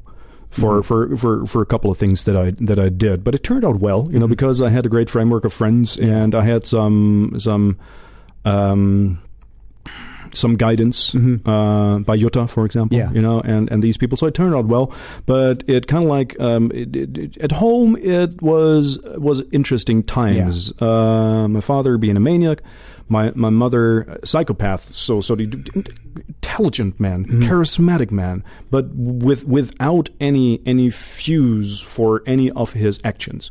Why do you think? Uh, and of course, this is a whole other podcast Yeah. and a whole other. But why with, do you think with Paul with Paul Gilmartin? right? You have Paul Gilmartin, Mental Illness Happy Hour. Why do you think people uh, like like that? I'm not Yeah. saying that have that, that that have even have children. You know what I mean? It doesn't seem like they're like they should. You know what I mean? It's um, I'm happy. Right. I'm, right. I'm from from a personal perspective. You know. I'm I'm I'm absolutely Yes, uh, happy we're, that and we're glad you're born. But- we were born, or we wouldn't be doing this Abso- podcast. absolutely, absolutely. you, you, do you understand what I mean? I Like, do, I do. Um, so it's um, I, I'd answer that with no, they shouldn't. Yeah. But things happen and things also develop. Mm-hmm. Yeah. I I believe that there is a certain mind or character set that you that you have, but then also things develop all of a sudden, and then the darkness breaks loose or Yeah. Mm-hmm. finds its way. Not only the darkness, but also the, the the the pure um, maniac ism, whatever we Yeah. want, want to call it, you know, and and and that's and that's it. But I have to say, I, I learned, I learned a lot of A lot stuff, of stuff. a lot of stuff. You know, I'm basically taking care of myself since I'm 16, yeah, to help you navigate through life. and it was great, and it was absolutely great. And um, So my mother got never drunk on stout, you know, as in Right. sea and sand. You know, she had uh, uh, she had brandy. So, but, but that Mm. Doesn't rhyme. it was. Uh, did you read Pete's autobiography? Yes, I did. Some some. It's not. It's not a fun No. read. and not a fun book. Mm, He's very serious. I mean, like right after I read that, I read Rod Stewart's autobiography. that's different. Yeah. It was so night and day. It was like Rod Stewart seems to be seemed to be the happiest guy. Felt so lucky to you know have had a career in music since the time he was like mid teens, and takes responsibility for all his mistakes. Uh, it, it just it was just such a different read. Yeah. and and I, I, Pete Townshend like he doesn't have he's not self deprecating, doesn't have any sense of humor about himself, and maybe there's none there. Maybe I don't know what would make Pete Townshend laugh. Is he going to see Ted too? who who is? He would, call, yeah, uh, he would call that rubbish. Is what he would call Yes, it. yes. But um, yeah, I just uh, it was a different read. It was a great, a great read, but really different. It is. It is different. It is sinister. It is because like at parts in his life, like you know, when he's he's sent off to live with his grandmother. Yes. he sent. I can't imagine. He's like five. I can't imagine sending my daughter somewhere where it wasn't necessarily a safe place to be No. when she was five. Just to get him out of the house because his mom, it was his mom having an affair, but Yeah. whatever. It wasn't. They took him out of a bad situation, put him in a worse situation. It was not good. No, no, that's right. That's right. So, so, yeah, but people cope with it, you know, Yeah. and and some some do better, some do worse, and uh, and Pete did did you know in terms of he found his he found the music, but he always was uh, he still is an angry young man. Mm-hmm. Yeah. He still is an angry young man. He is not happy with how things are. Uh, I just picked up. It just came out on, on Blu-ray. It's the um, live at Shea from 1982. Yep. Every shot of Pete, he looks so pissed off Yeah. the whole entire show. He just does not look like he's having any fun. He- it, it, it was a difficult time at, at that time for, for him, and he was I think eighty two. He still was heavy on speed, so and he was he was trying to get away from from Yeah. that. I don't know if I, it probably was that, but that was a time where he was really where he was uh, really more even more grumpy than than But this is supposed to be like your farewell show, one of your last couple of shows, and you know you'd think you would embrace it. He just looked like yeah couldn't couldn't be bothered. No. you know, and, and all these all these experiences, you know, from from from the years before, and it was a tough time because you know Roger uh, didn't want Kenney Nope. in in in this, uh, uh, so it was a tough time for him to to handle all of this. But speaking of Shea, before don't forget your what, what you're saying. Speaking of Shea, the Shea Stadium, y the supporting band to to the Who, no, the Clash. the Clash, and a friend of mine, Norbert, was there. Great. So and he came back. He came back from so he was on student exchange in, in, in the U.S. and he came back and he said, "Listen, the Clash and the Who, Shea Stadium, I saw him," and everybody went, Oh The uh, it's so funny because you see how angry Pete looks, and Pete is wearing like he's like trying to embrace the early '80s clothing, and it does it's not working for him. No. And Roger has like a gold lame suit on with his collar popped up, and he's got a pompadour. I mean, it's like and he looks just like he looks like you know he should be like. Uh, in, in Grease, singing "Beauty School Dropout." I mean, it just looks. but um, it's, That's true. It's, it's yeah. No, it was it was weird. It was weird times for for the Who, you know, and especially and, and exactly you know what, what you what you mentioned. You could you could nail that down on the clothes they were wearing. Yeah. and some of the promotion shots with uh, for face dances. Yeah. you go, oh Jesus Christ, people really. yeah. One, what are you wearing? That's even for the 80s. That's a little bit edgy. Mm-hmm. Yeah, yeah, yeah. Really, it is. Yep. And and then there's there's um, now everybody smile. You know, give me your best to deliver. Mm-hmm. Speak to the camera, and you can you can hear the photographer. You know, talking Yeah, about yeah. this, and you go, just it's not them. You know, No. it's it's it's not, not. Let's not do a promotional shot for the Who. Yeah. There's one um, where they are in front of a concert hall, Mm-hmm. where they are up against a wall. Um, Roger wearing that striped shirt, Mm-hmm. uh, so it must be, and, and Keith was still alive. That was a promotional shot where I, say, I have I have that. Where, where I say that's fantastic, just the Yeah. four up on a on a wrecked wall f- somewhere concert hall. I love that. Um, they uh, uh, the one thing about when I've seen every time I've seen the Who, when Pete steps up to the mic to uh, engage the audience, it is not it's not um, it's not stage patter that he says every night. And so so mo- so, so many bands I see, the guy steps up and he goes, "Uh, blah, blah, "How you doing?" Blah, blah. Pete is just talking off the cuff Yeah. and it is great.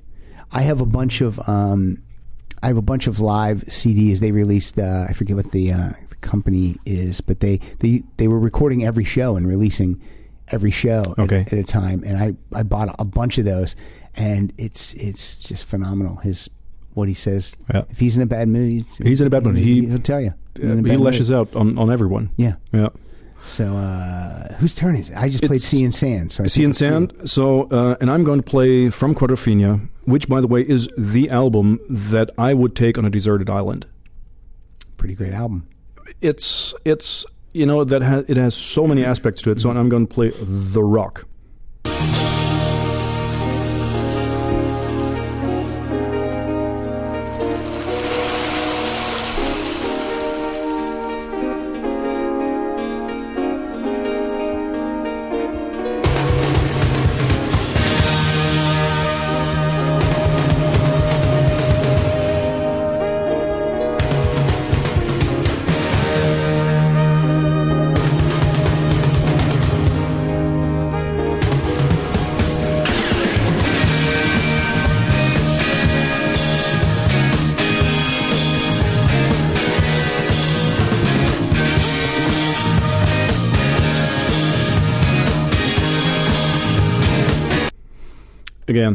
Um, it's it's they're all there uh, except for for, for, For- Roger for Roger. for Roger on this, you know. But it's um, the combination, you know, of synthesizer and the um, the organ and the drums.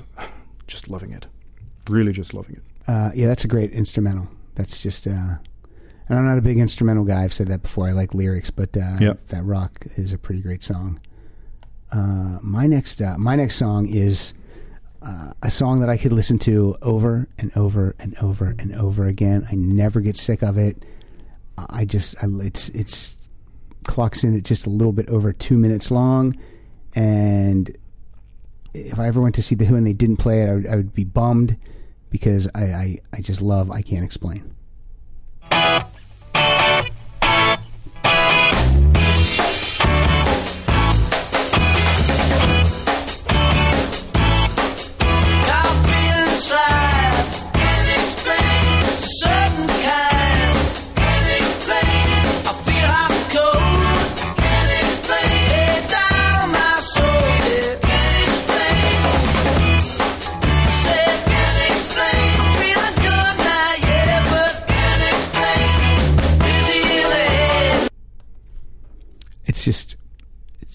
It's a masterpiece. It is. It It's a little bit of heaven. It it it is indeed, and it's also also crisp. Yeah, It's well produced, Mm-hmm. but also you know when they when they played it live, the different version different versions that you Mm-hmm. see uh, of of that being played live, it is it is it is still very crisp. It is.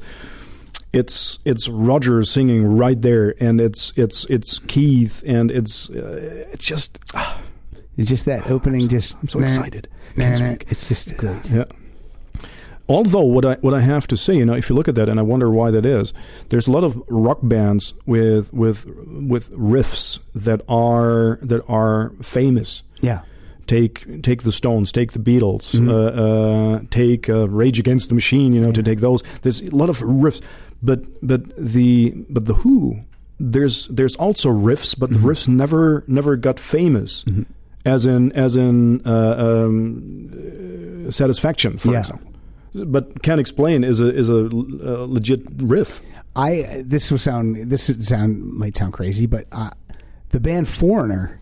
Yeah. Every one of their hit singles Yeah. has an amazing guitar intro or riff. Yeah. Every single one. And it's just, I mean, of course, that's not as famous as uh, as the Stones and stuff either. But uh, I always, I think people forget how how riff heavy Mick Jones from Foreigner was. True. Yeah. True. And I, I always want also wonder, you know, what makes a what makes a, a riff Mm-hmm. famous? So why is Smoke on the Water Yeah. famous? And another riff that might be great as well isn't. So what makes Yeah. it famous? So what what are the ingredients? But if we would know, you know, you and I, you know, would be would be Yeah. creating such a riff. ACDC, amazing riffs. Yeah. I think you have to be you have to know what you do when you do this. And you need a little bit Yeah. of luck. It's just, you know, Yeah. just an idea. what who what what what what can I play with these six strings that are going to make people's ears perk up? Yeah. Yeah. And how many combinations are there with those six strings? Too many. Amazing. Um, it's your turn. I It's think. my turn. Let's play the I Yes. Explain. So, um, who are you? We're going to who are you? And I'm going to skip for the sake of time. I'm going to skip um, head enough. Although I love head enough uh, because it it really is. it's Pete's Pete's lyrics again. You know, obviously, you know, in Roger's voice, but it's also it speaks so much uh, of Roger's soul. I've had enough of being nice. Yeah. Uh, great. It's just angry. But what I'm going to play, and I love this song, um, and this song gave me a lot of confidence, and a lot of that was always my my safe haven, so to speak. Um, it's guitar and pen.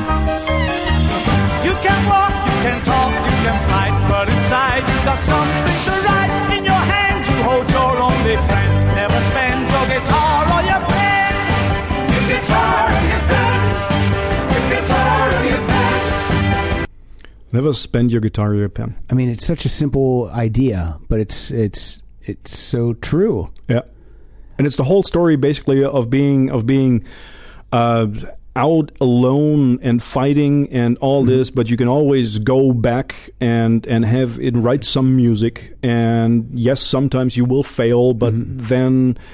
Uh, start sticking together and and start writing again. Yeah. Uh, continue. and that's how I mean that's how kids still still feel today. Yeah. What, what am I going to do? What am I going to do to make my mark? What is it going to be? Yep.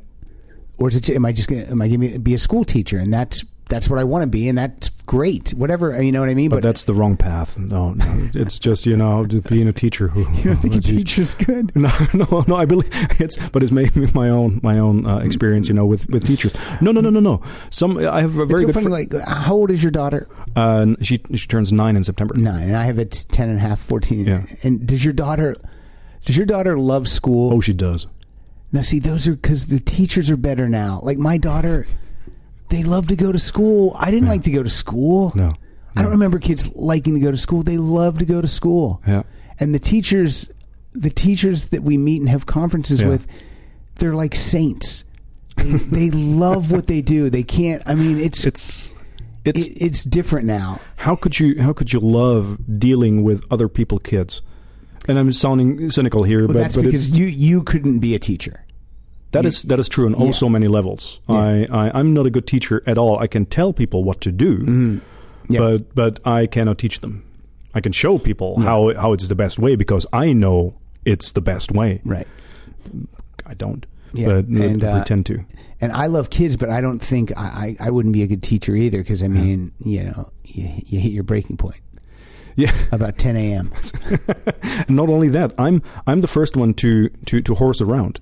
Yeah, right. I'm the first one, you know, when when something come up comes up, you know, where where, where we could create in complete mayhem in the class. Mm-hmm. I'd I'd be the first one, even as a teacher.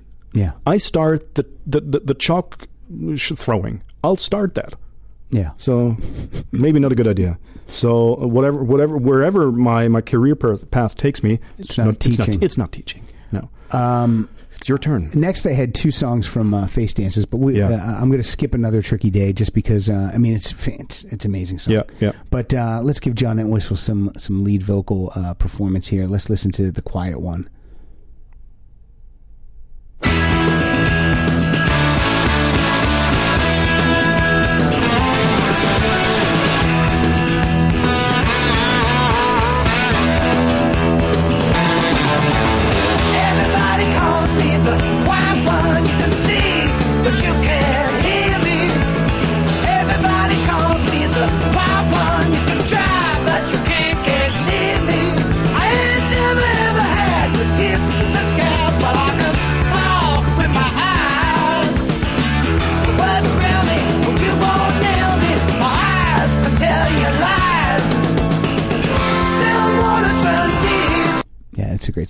Is. It is really a great song, you know. And what I always always um, um, wondered was why did did he come up with that song so late?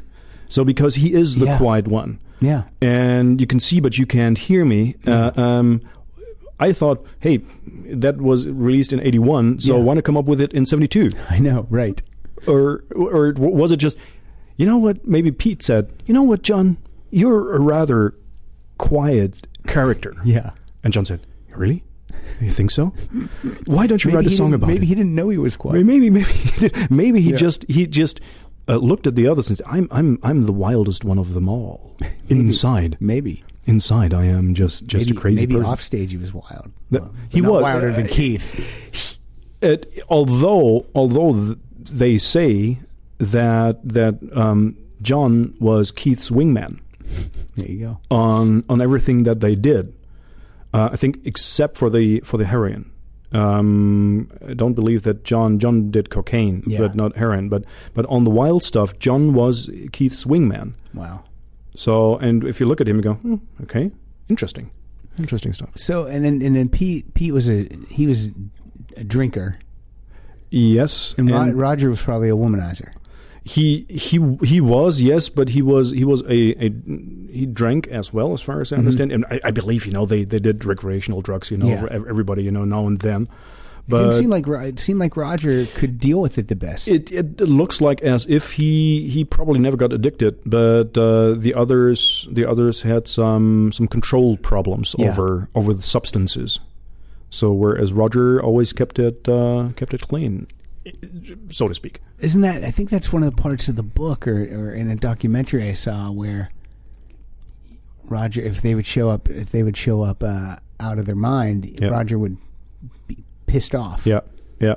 He he was he was always he um he loved the Who the most. Yes. This is what he said. He was it was his that was his family. That was his world. That was Yeah. and, and he hated when anything happened to he loved all of them. Yeah. He was devastated when when Keith died. He was devastated when when John died. Yeah.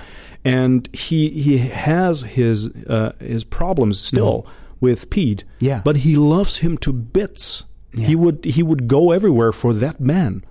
And this is why he was so pissed, you know, when, when, when somebody showed up, you know, and was in a state of mind or a state of, of, of, of body, you know, where you go, no, let's do something about it. It'll be a tr- it'll be tricky for either one of those guys, whoever goes passes first, Yeah.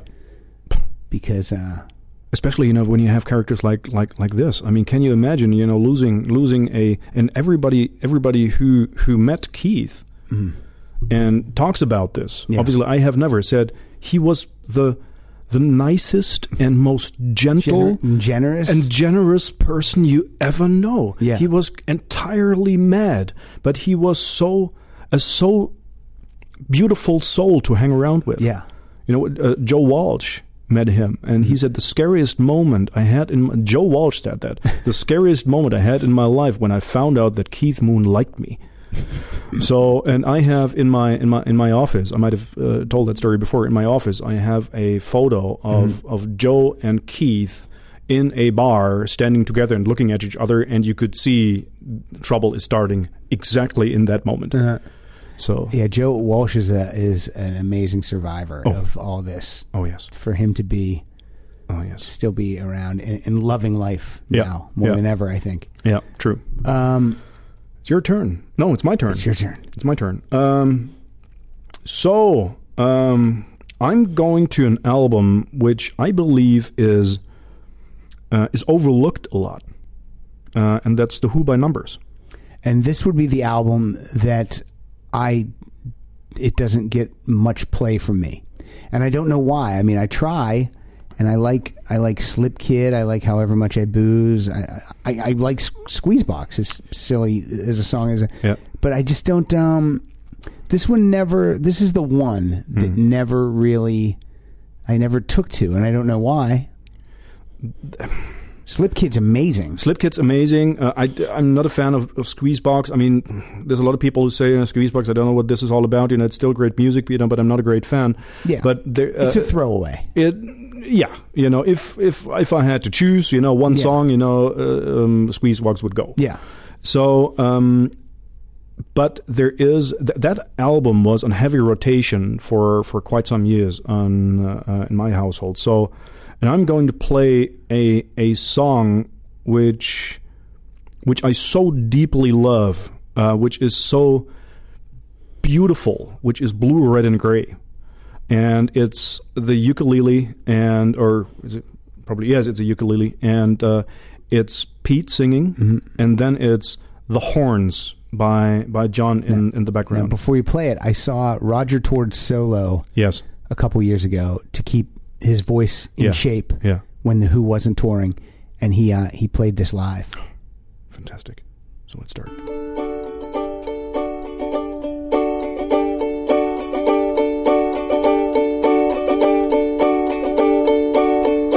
Some people seem so obsessed with the morning, get up early just to watch the sunrise. Some people like it more when there's fire in the sky, worship the sun when it's high. Some people go for those sultry evenings, sipping cocktails in the blue, red, and gray.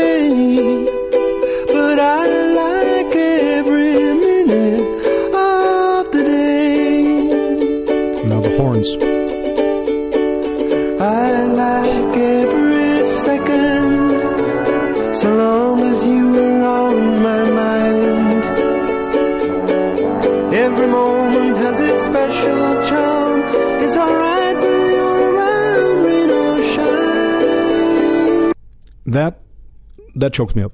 Well, see, when I get when I get back uh, to the states next week, I'll pull this out and, Yeah. and give it another listen. But yeah, just I don't know why. I just don't know why this is the one that Yeah, doesn't. So when you said it was overlooked, it's, overlooked. it's By yeah me too. but by you too. Okay, um, you too. No, no. Um, sorry. Um, and I have another one from, and I would like to play that now from uh, from the Who by Numbers, which is uh, "How Many Friends" that is called, hear it. and and uh, it goes something like this.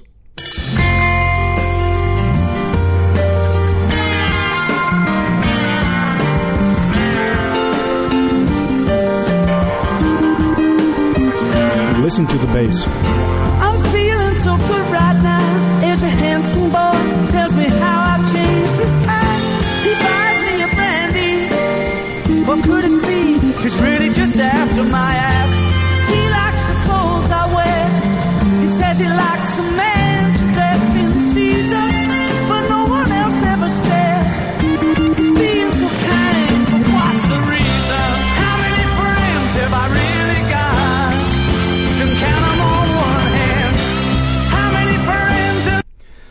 the the Who by Numbers is, I believe, one of the one of the um, best display of their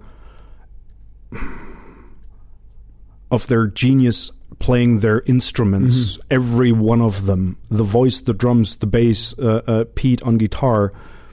It's it's the display of Roger being able to to sing real beautiful and subtle, and then burst out without screaming. Yeah, This is, I, you know, this is, I believe, what distinguishes Roger's voice from a lot of rock singers mm-hmm. is that he can sing aloud and with energy and anger and power without screaming. yeah, He can go, he can go there and and have have a have a wave of energy coming at you, but it's not, it's not, ah! yeah. Like Mick Jagger's voice is almost personality driven. yeah, You know, I mean, he can sing. You know, on a song like Angie or something, he can he can sing nice, yes, but but Roger Daltrey can really sing beautifully, yes, and then and then scream yeah, yeah, and and rock. and rock exactly.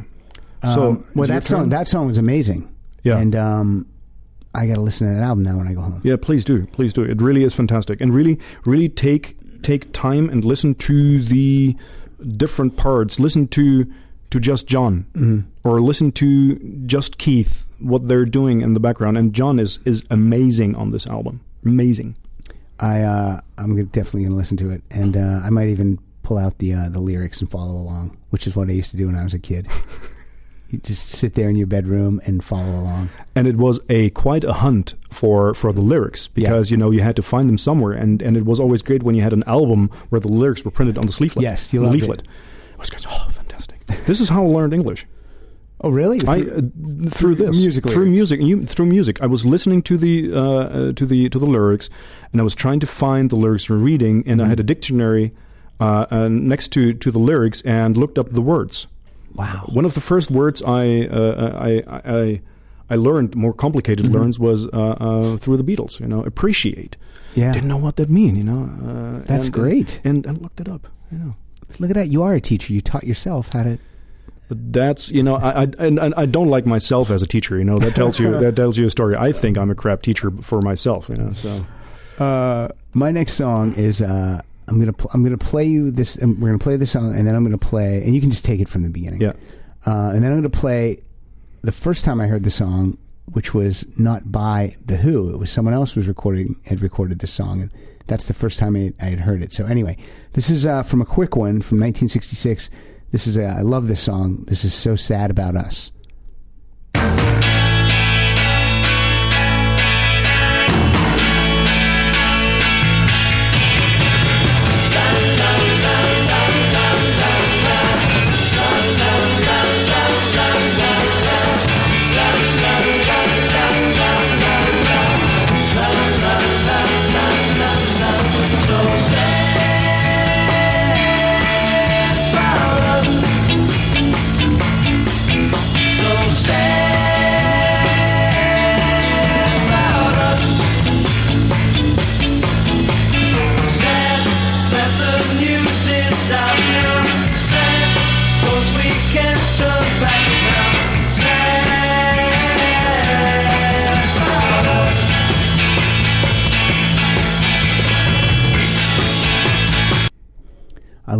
Line. Uh, we didn't get to hear it, but it was apologies mean nothing when the damage is done. But I can't switch off my loving like you can't switch off the sun. It's just simple. Yeah. But it's uh, Yeah. so the first time I heard this song was not by the Who. It was by uh, uh, it was a teen teen pop star, I'm just seeing that it's hilarious. and uh, he he had an album come out of uh, of cover songs, and the album was called The Wasp.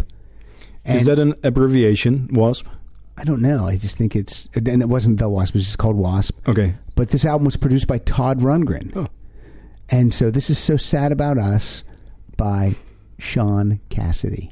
This is- And I think you'll definitely hear Todd doing background vocals and stuff. It's not so bad. It's not too bad.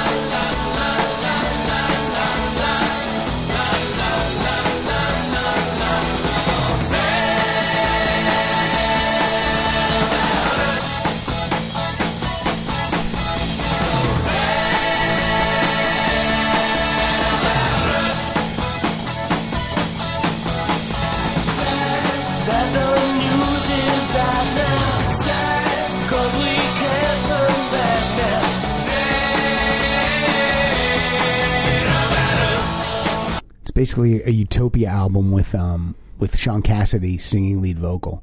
Yeah. But um yeah, that's the first time I heard that song. I didn't even know it was a Who song until I looked at the liner notes and saw Pete great. Townshend. I'm like, is this Yeah. a Who song? And then I discovered it. That's I know. that's hilarious. So Wasp wasn't there wasn't there a a um, hair metal band called Wasp? There, yeah, there was. And There- wasn't wasn't that an acronym for We Are Sexually Perverse? I think you're right. Yeah, yeah, not a good band. No, no, no, no, no, no, not not at all. Ter- I mean, in my opinion, No, I, it's it's all those hair metal. I I always looked at it and went, "Hmm." I like a lot of hair metal, but I did not like. They just seemed like they were trying too hard. Wasp. yes. The lead singer's Blackie Lawless, Oh, oh, and he would wear a uh, he would wear a cod piece that had a circular saw blade, like, and it was just too much. too too much. Yeah. And they, uh, what was their one song? They opened for Kiss once when I saw Kiss, Oh. and they had a song called "Fuck Like a Beast." oh my and when you go when you would go to Kiss, even back you know in eighty, this was 82, 83, parents would be there with kids would still be at a Kiss concert for some reason, even though they weren't doing all the, you know. So when the guy comes out and says, "This next one's fuck like a beast," I'm like, "Oh boy, okay, here we go." It's terrible. Hated it. Hated Wasp so much. Oh, by um, by the way, the Billy Idol concert. Mm-hmm. They during Mony Mony, they didn't do that. They didn't. They did not do that. So maybe It's an American thing. yes. God, do I hate when they do it. I, I was waiting for it, and I, I had a comment to Jutta. Just you know, I said, "Yeah, I hate it," and Pat hates it too. So uh, Just saying it straight up. it was singing, uh, singing it straight up, Good. and and but I, I had nothing to comment about. I had nothing to bitch about, you know, and I And was I was angry. I was wanted to be Oh yes, uh, I had it set up all. You know, I was it was right there Thing, on a slingshot. The um, I don't even know if I like Mony Mony by Tommy James and the Shondells. I mean, it's like it's like Wooly Bully or Louie Louie. It's Yeah. fine, but I don't. Louis Louis Louis, Louis I like. There's two versions that I like, or three versions. There's Mm-hmm. Yeah. one. There's one the Clarke and Duke, Duke uh, project. So uh, and then there is Kingsmen. Is that do they do it? I don't know, Okay. but there's two versions of Zappa, Oh, and okay. one is Louis Louis with George Duke on on um, um, keyboard, Mm-hmm. and then they there's an alternate version Ruthie Ruthie, and uh, I like those two. Obviously, I do. Another thing I hate is when and this is way off topic, but when I go see Neil Diamond and he sings "Sweet Caroline," and then Da, da, and the audience goes ba ba ba. I hate that Yeah. So much. Yeah. I hate it. It's it's They're not even singing lyrics. They're they're they've just I don't know who decided to do that. Who is the person that decided that? Ba ba ba. I have. I.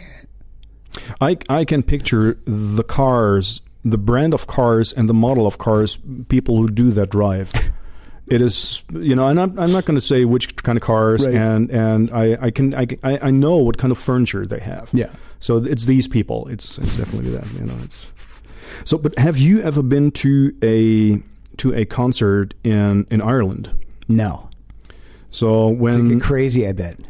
it is when you go to a concert in Ireland and they're playing um, them being like a, a musical legend, like when the Dubliners still toured, and I don't know if they're still touring, but they played like um, uh, the Wild Rover. Um, people sing along and clap along, but but they know what they're doing. They know what they're doing. they know what they're doing and it's great and, and everyone's one's involved in it. There's there's crazy clapping patterns that you have to do and and everybody knows them and you as a foreigner completely shut up because you you would ruin it. Yeah, yeah. and but it's great. It's fantastic. You know be, and I love you know going to to concerts with uh with Irish bands. Anyways Can I? Can you? Let me see your power cord once, just for. I, I don't know why I don't believe you, yeah but I'm gonna. I'm gonna just gonna see. because that's a new power cord Oh, there yeah, see it doesn't yeah fit believe it. me Doesn't fit at all. it's yeah well, thanks from, you know no from trust me. here, from here, it looks like it's gonna fit. yeah but you know it's trust me I'm at for eight, once I'm at eight. I'm at eight percent. So It's you're at eight percent, and I don't have an adapter with that. That's so, okay. Okay, um, I just won't know what I'm playing, and you just have to. I'll just have to peek peek around over it's it's no worries, no worries. Let's do that. I'm Uh, almost through my. How many did you songs did you bring today? so I have fourteen, so I'm on my last two. Oh, okay, good. And, Yeah. I, and I'm uh, and um, and I just took one off my list. So uh, I took Slip Kid off because we Yeah. played two from Yeah. Who by Numbers. But- Okay. okay. So go ahead. Cool. So uh, the next two ones are from Who's Next, and I'm not going to play the obvious ones. Um, I thought, uh, are these deep album cuts? But I can't. I, I don't know because for me, nothing is a deep album cut at, at the Who. There's no. There's especially Who's Next. There's no deep album cut. No. Everything got played on FM radio. It. I don't know about these two. Pure and easy. Well, that is that's a that's a bonus track. That's a bon- true. bonus track. from- That's bonus. It's not on the original It's on running order. It's not on the original release. You are right. It's on like the expanded remastered version. That is that is right. It's not on the But it's vinyl. a, play pure and easy though because it's an amazing. I'll tune. do that.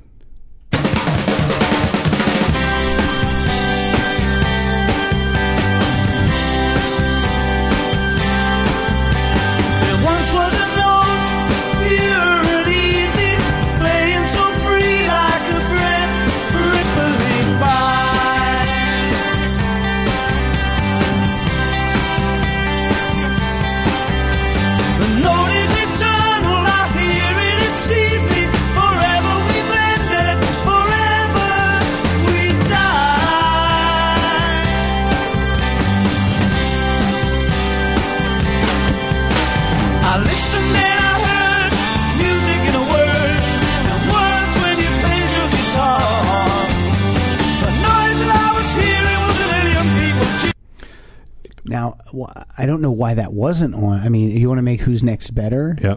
Add that song to it. It, true.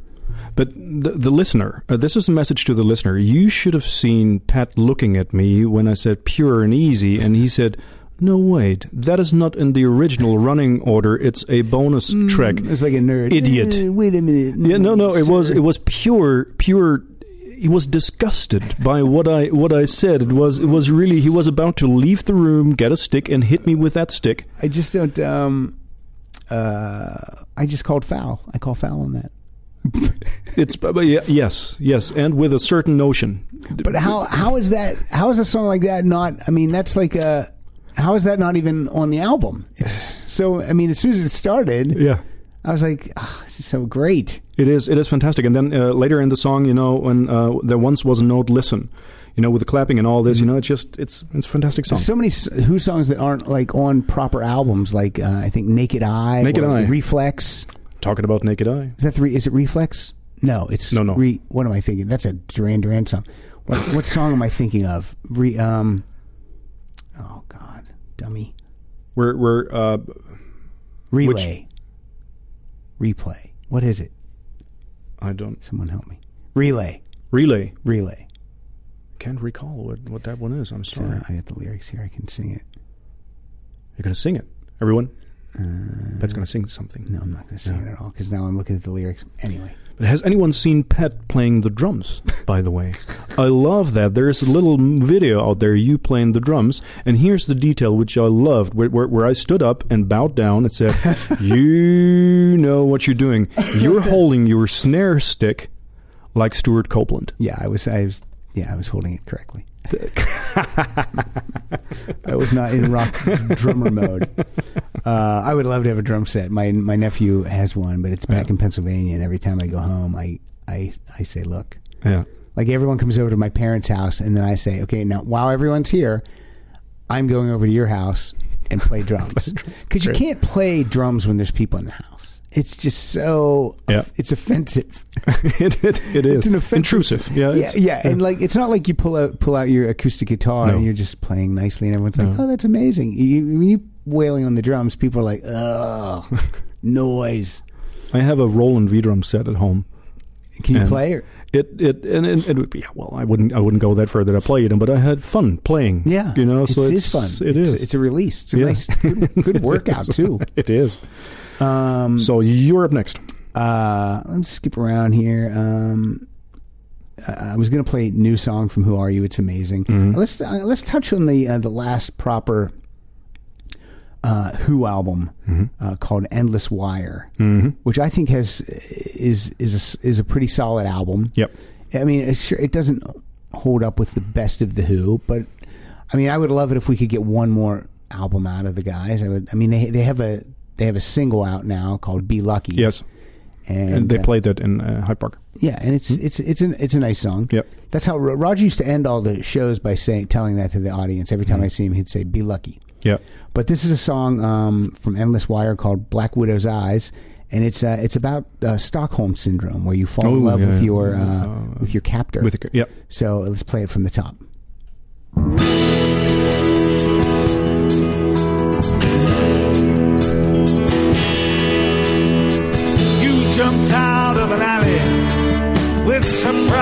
In your black widow's eyes. I was prepared to be unprepared, be preparing for life. I fell right in love with you. To a thousand parts I blew. I fell right in love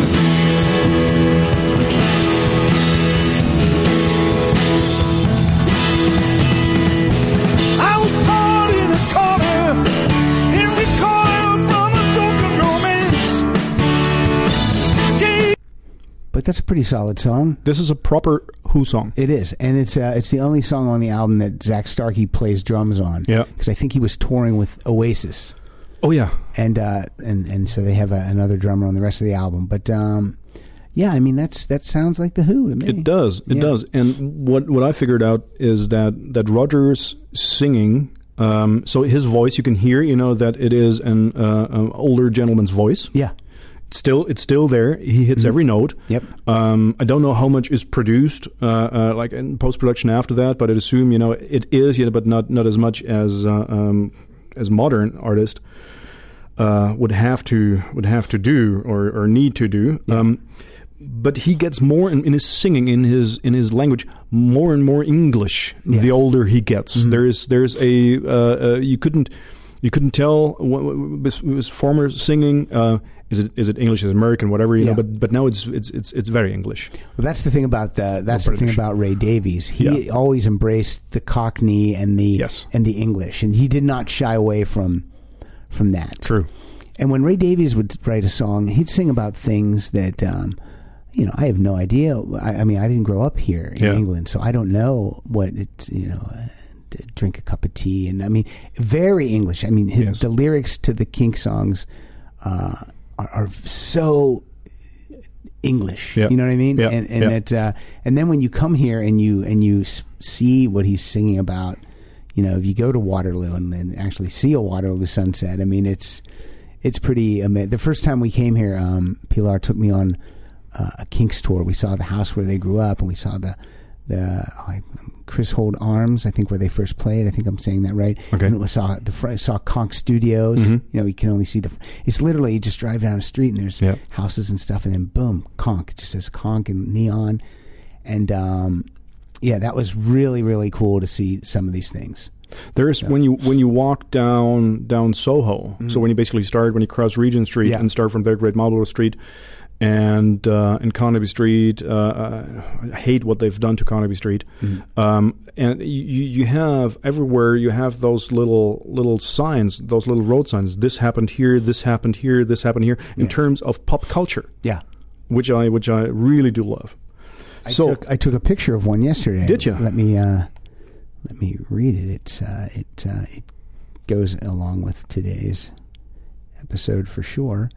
It was um, it says it says Keith Moon, Mhm. legendary rock drummer with the Who, uh, performed here, the site of the Marquee Club.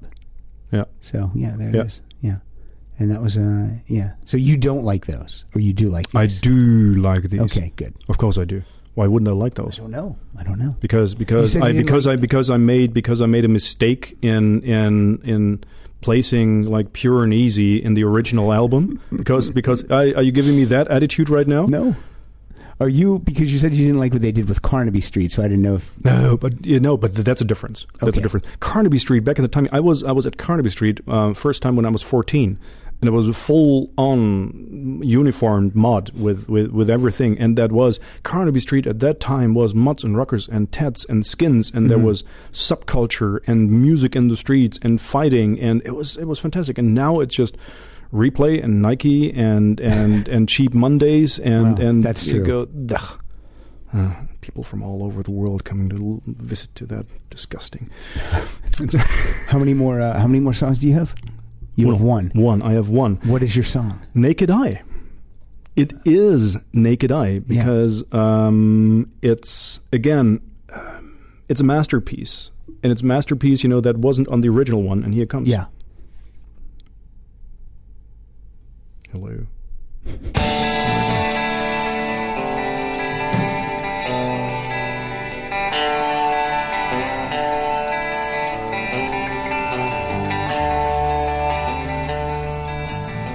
Take a little dose and walk out in the air. The stars are all connected to the brain. The stars are all connected to the brain.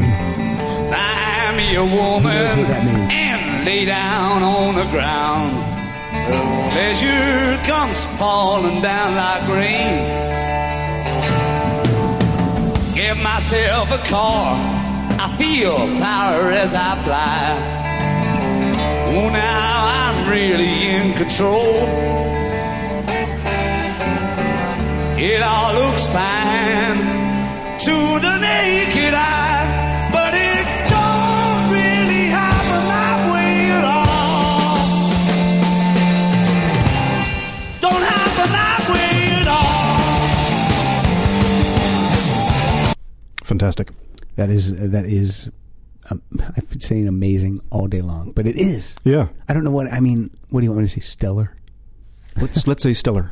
Yeah, Um, the stars connected to the brain, stellar. You know, just keeping the theme. Now, uh, when we well, let's play out. When we play out, we'll do a little promoting first. But when we play out, uh, just let, just let. Um, we're going to play out with substitute. Yes. We have to play out with that. Yes.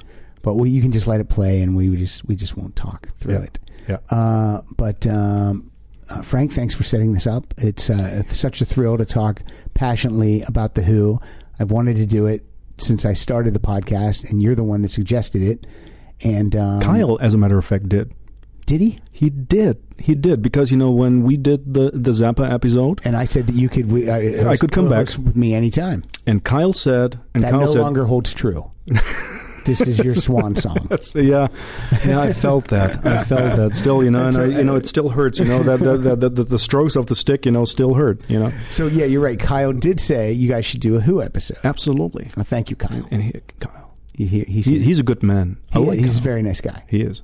Good kid. He is. I say good kid. Yeah. Yeah, I mean, I've known him since from I, from I, our perspective, from I've- where, where we are. I've known him his whole entire life. I've changed his diaper. I've seen Kyle's uh, poopy bum. Yeah, about two weeks ago, was it? Yeah, yes, it was.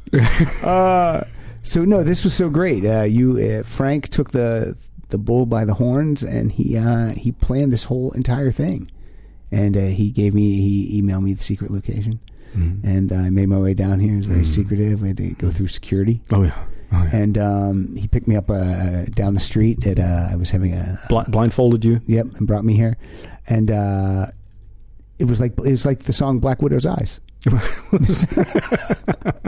uh, but no, this is great. I, I love when I uh, I'm I'm gonna be, and I know you're you're not a U two fan, Mm. but I'm gonna be recording a U two episode soon with uh, the two biggest U two fans I know, Murray Valeriano and Aaron Gould, who uh, who actually who who who did the new logo that's Yeah, uh, already yeah. in place uh, uh, by the time this airs, and uh, And I wish you good luck with that. Thank you. But I'm you know, I, uh, it would be like if I talked to you with your friend about Billy Idol. She would be super passionate Sure. about it. So, Sure. and, and that that's fun. Just to what you can do when that episode comes on is when the music comes on, you can turn it down and then turn it back up for the talking.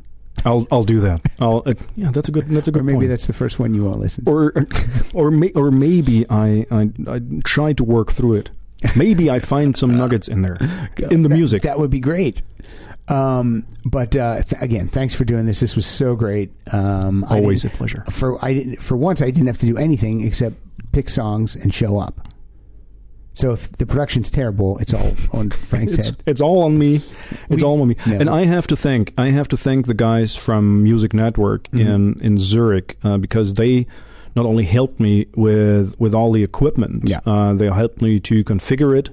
And right away and on the spot, and it's Music Network in Zurich, and they are they're the fantastic, fantastic group of Do people. they have a website? I wonder. Uh, Music Network Let's look for it. dot ch. Oh, perfect. Yeah. Uh, Frank, you're on Twitter I am on Twitter at uh, Frank at Frank Biernat. Burnett, B I E R N A T. Correct. Uh, we are at Rock Solid Podcast. I'm sorry, that's wrong. We are at Rock Solid Show because uh, if it was Rock Solid Podcast, that was too many characters, so we had to do Rock Solid Show. And I am at Pat underscore Francis. You can go to rocksolidpodcast.com and read Andrew Rich's uh, amazing show notes. He puts a lot of work into it, puts his own brand of humor into it, and uh, I, uh, I love that he does that. Um, this week's uh, artwork is done by uh, Joshua. I say Tayback, but I think it's not pronounced Tayback. So uh, sorry, Joshua. But he did amazing artwork. Frank hasn't even seen it yet. I don't have it to show him either. But it is so good. I loved it. Um, what else? Go download uh, episode two uh, 200A for a buck ninety nine if you're so inclined. Um, and uh, you can go to the donation button, click that, and uh, that would be great. And uh, let's play out with a little substitute. We do. Pat, thank you very much. You're welcome. And Thank safe Frank. travels. And you too.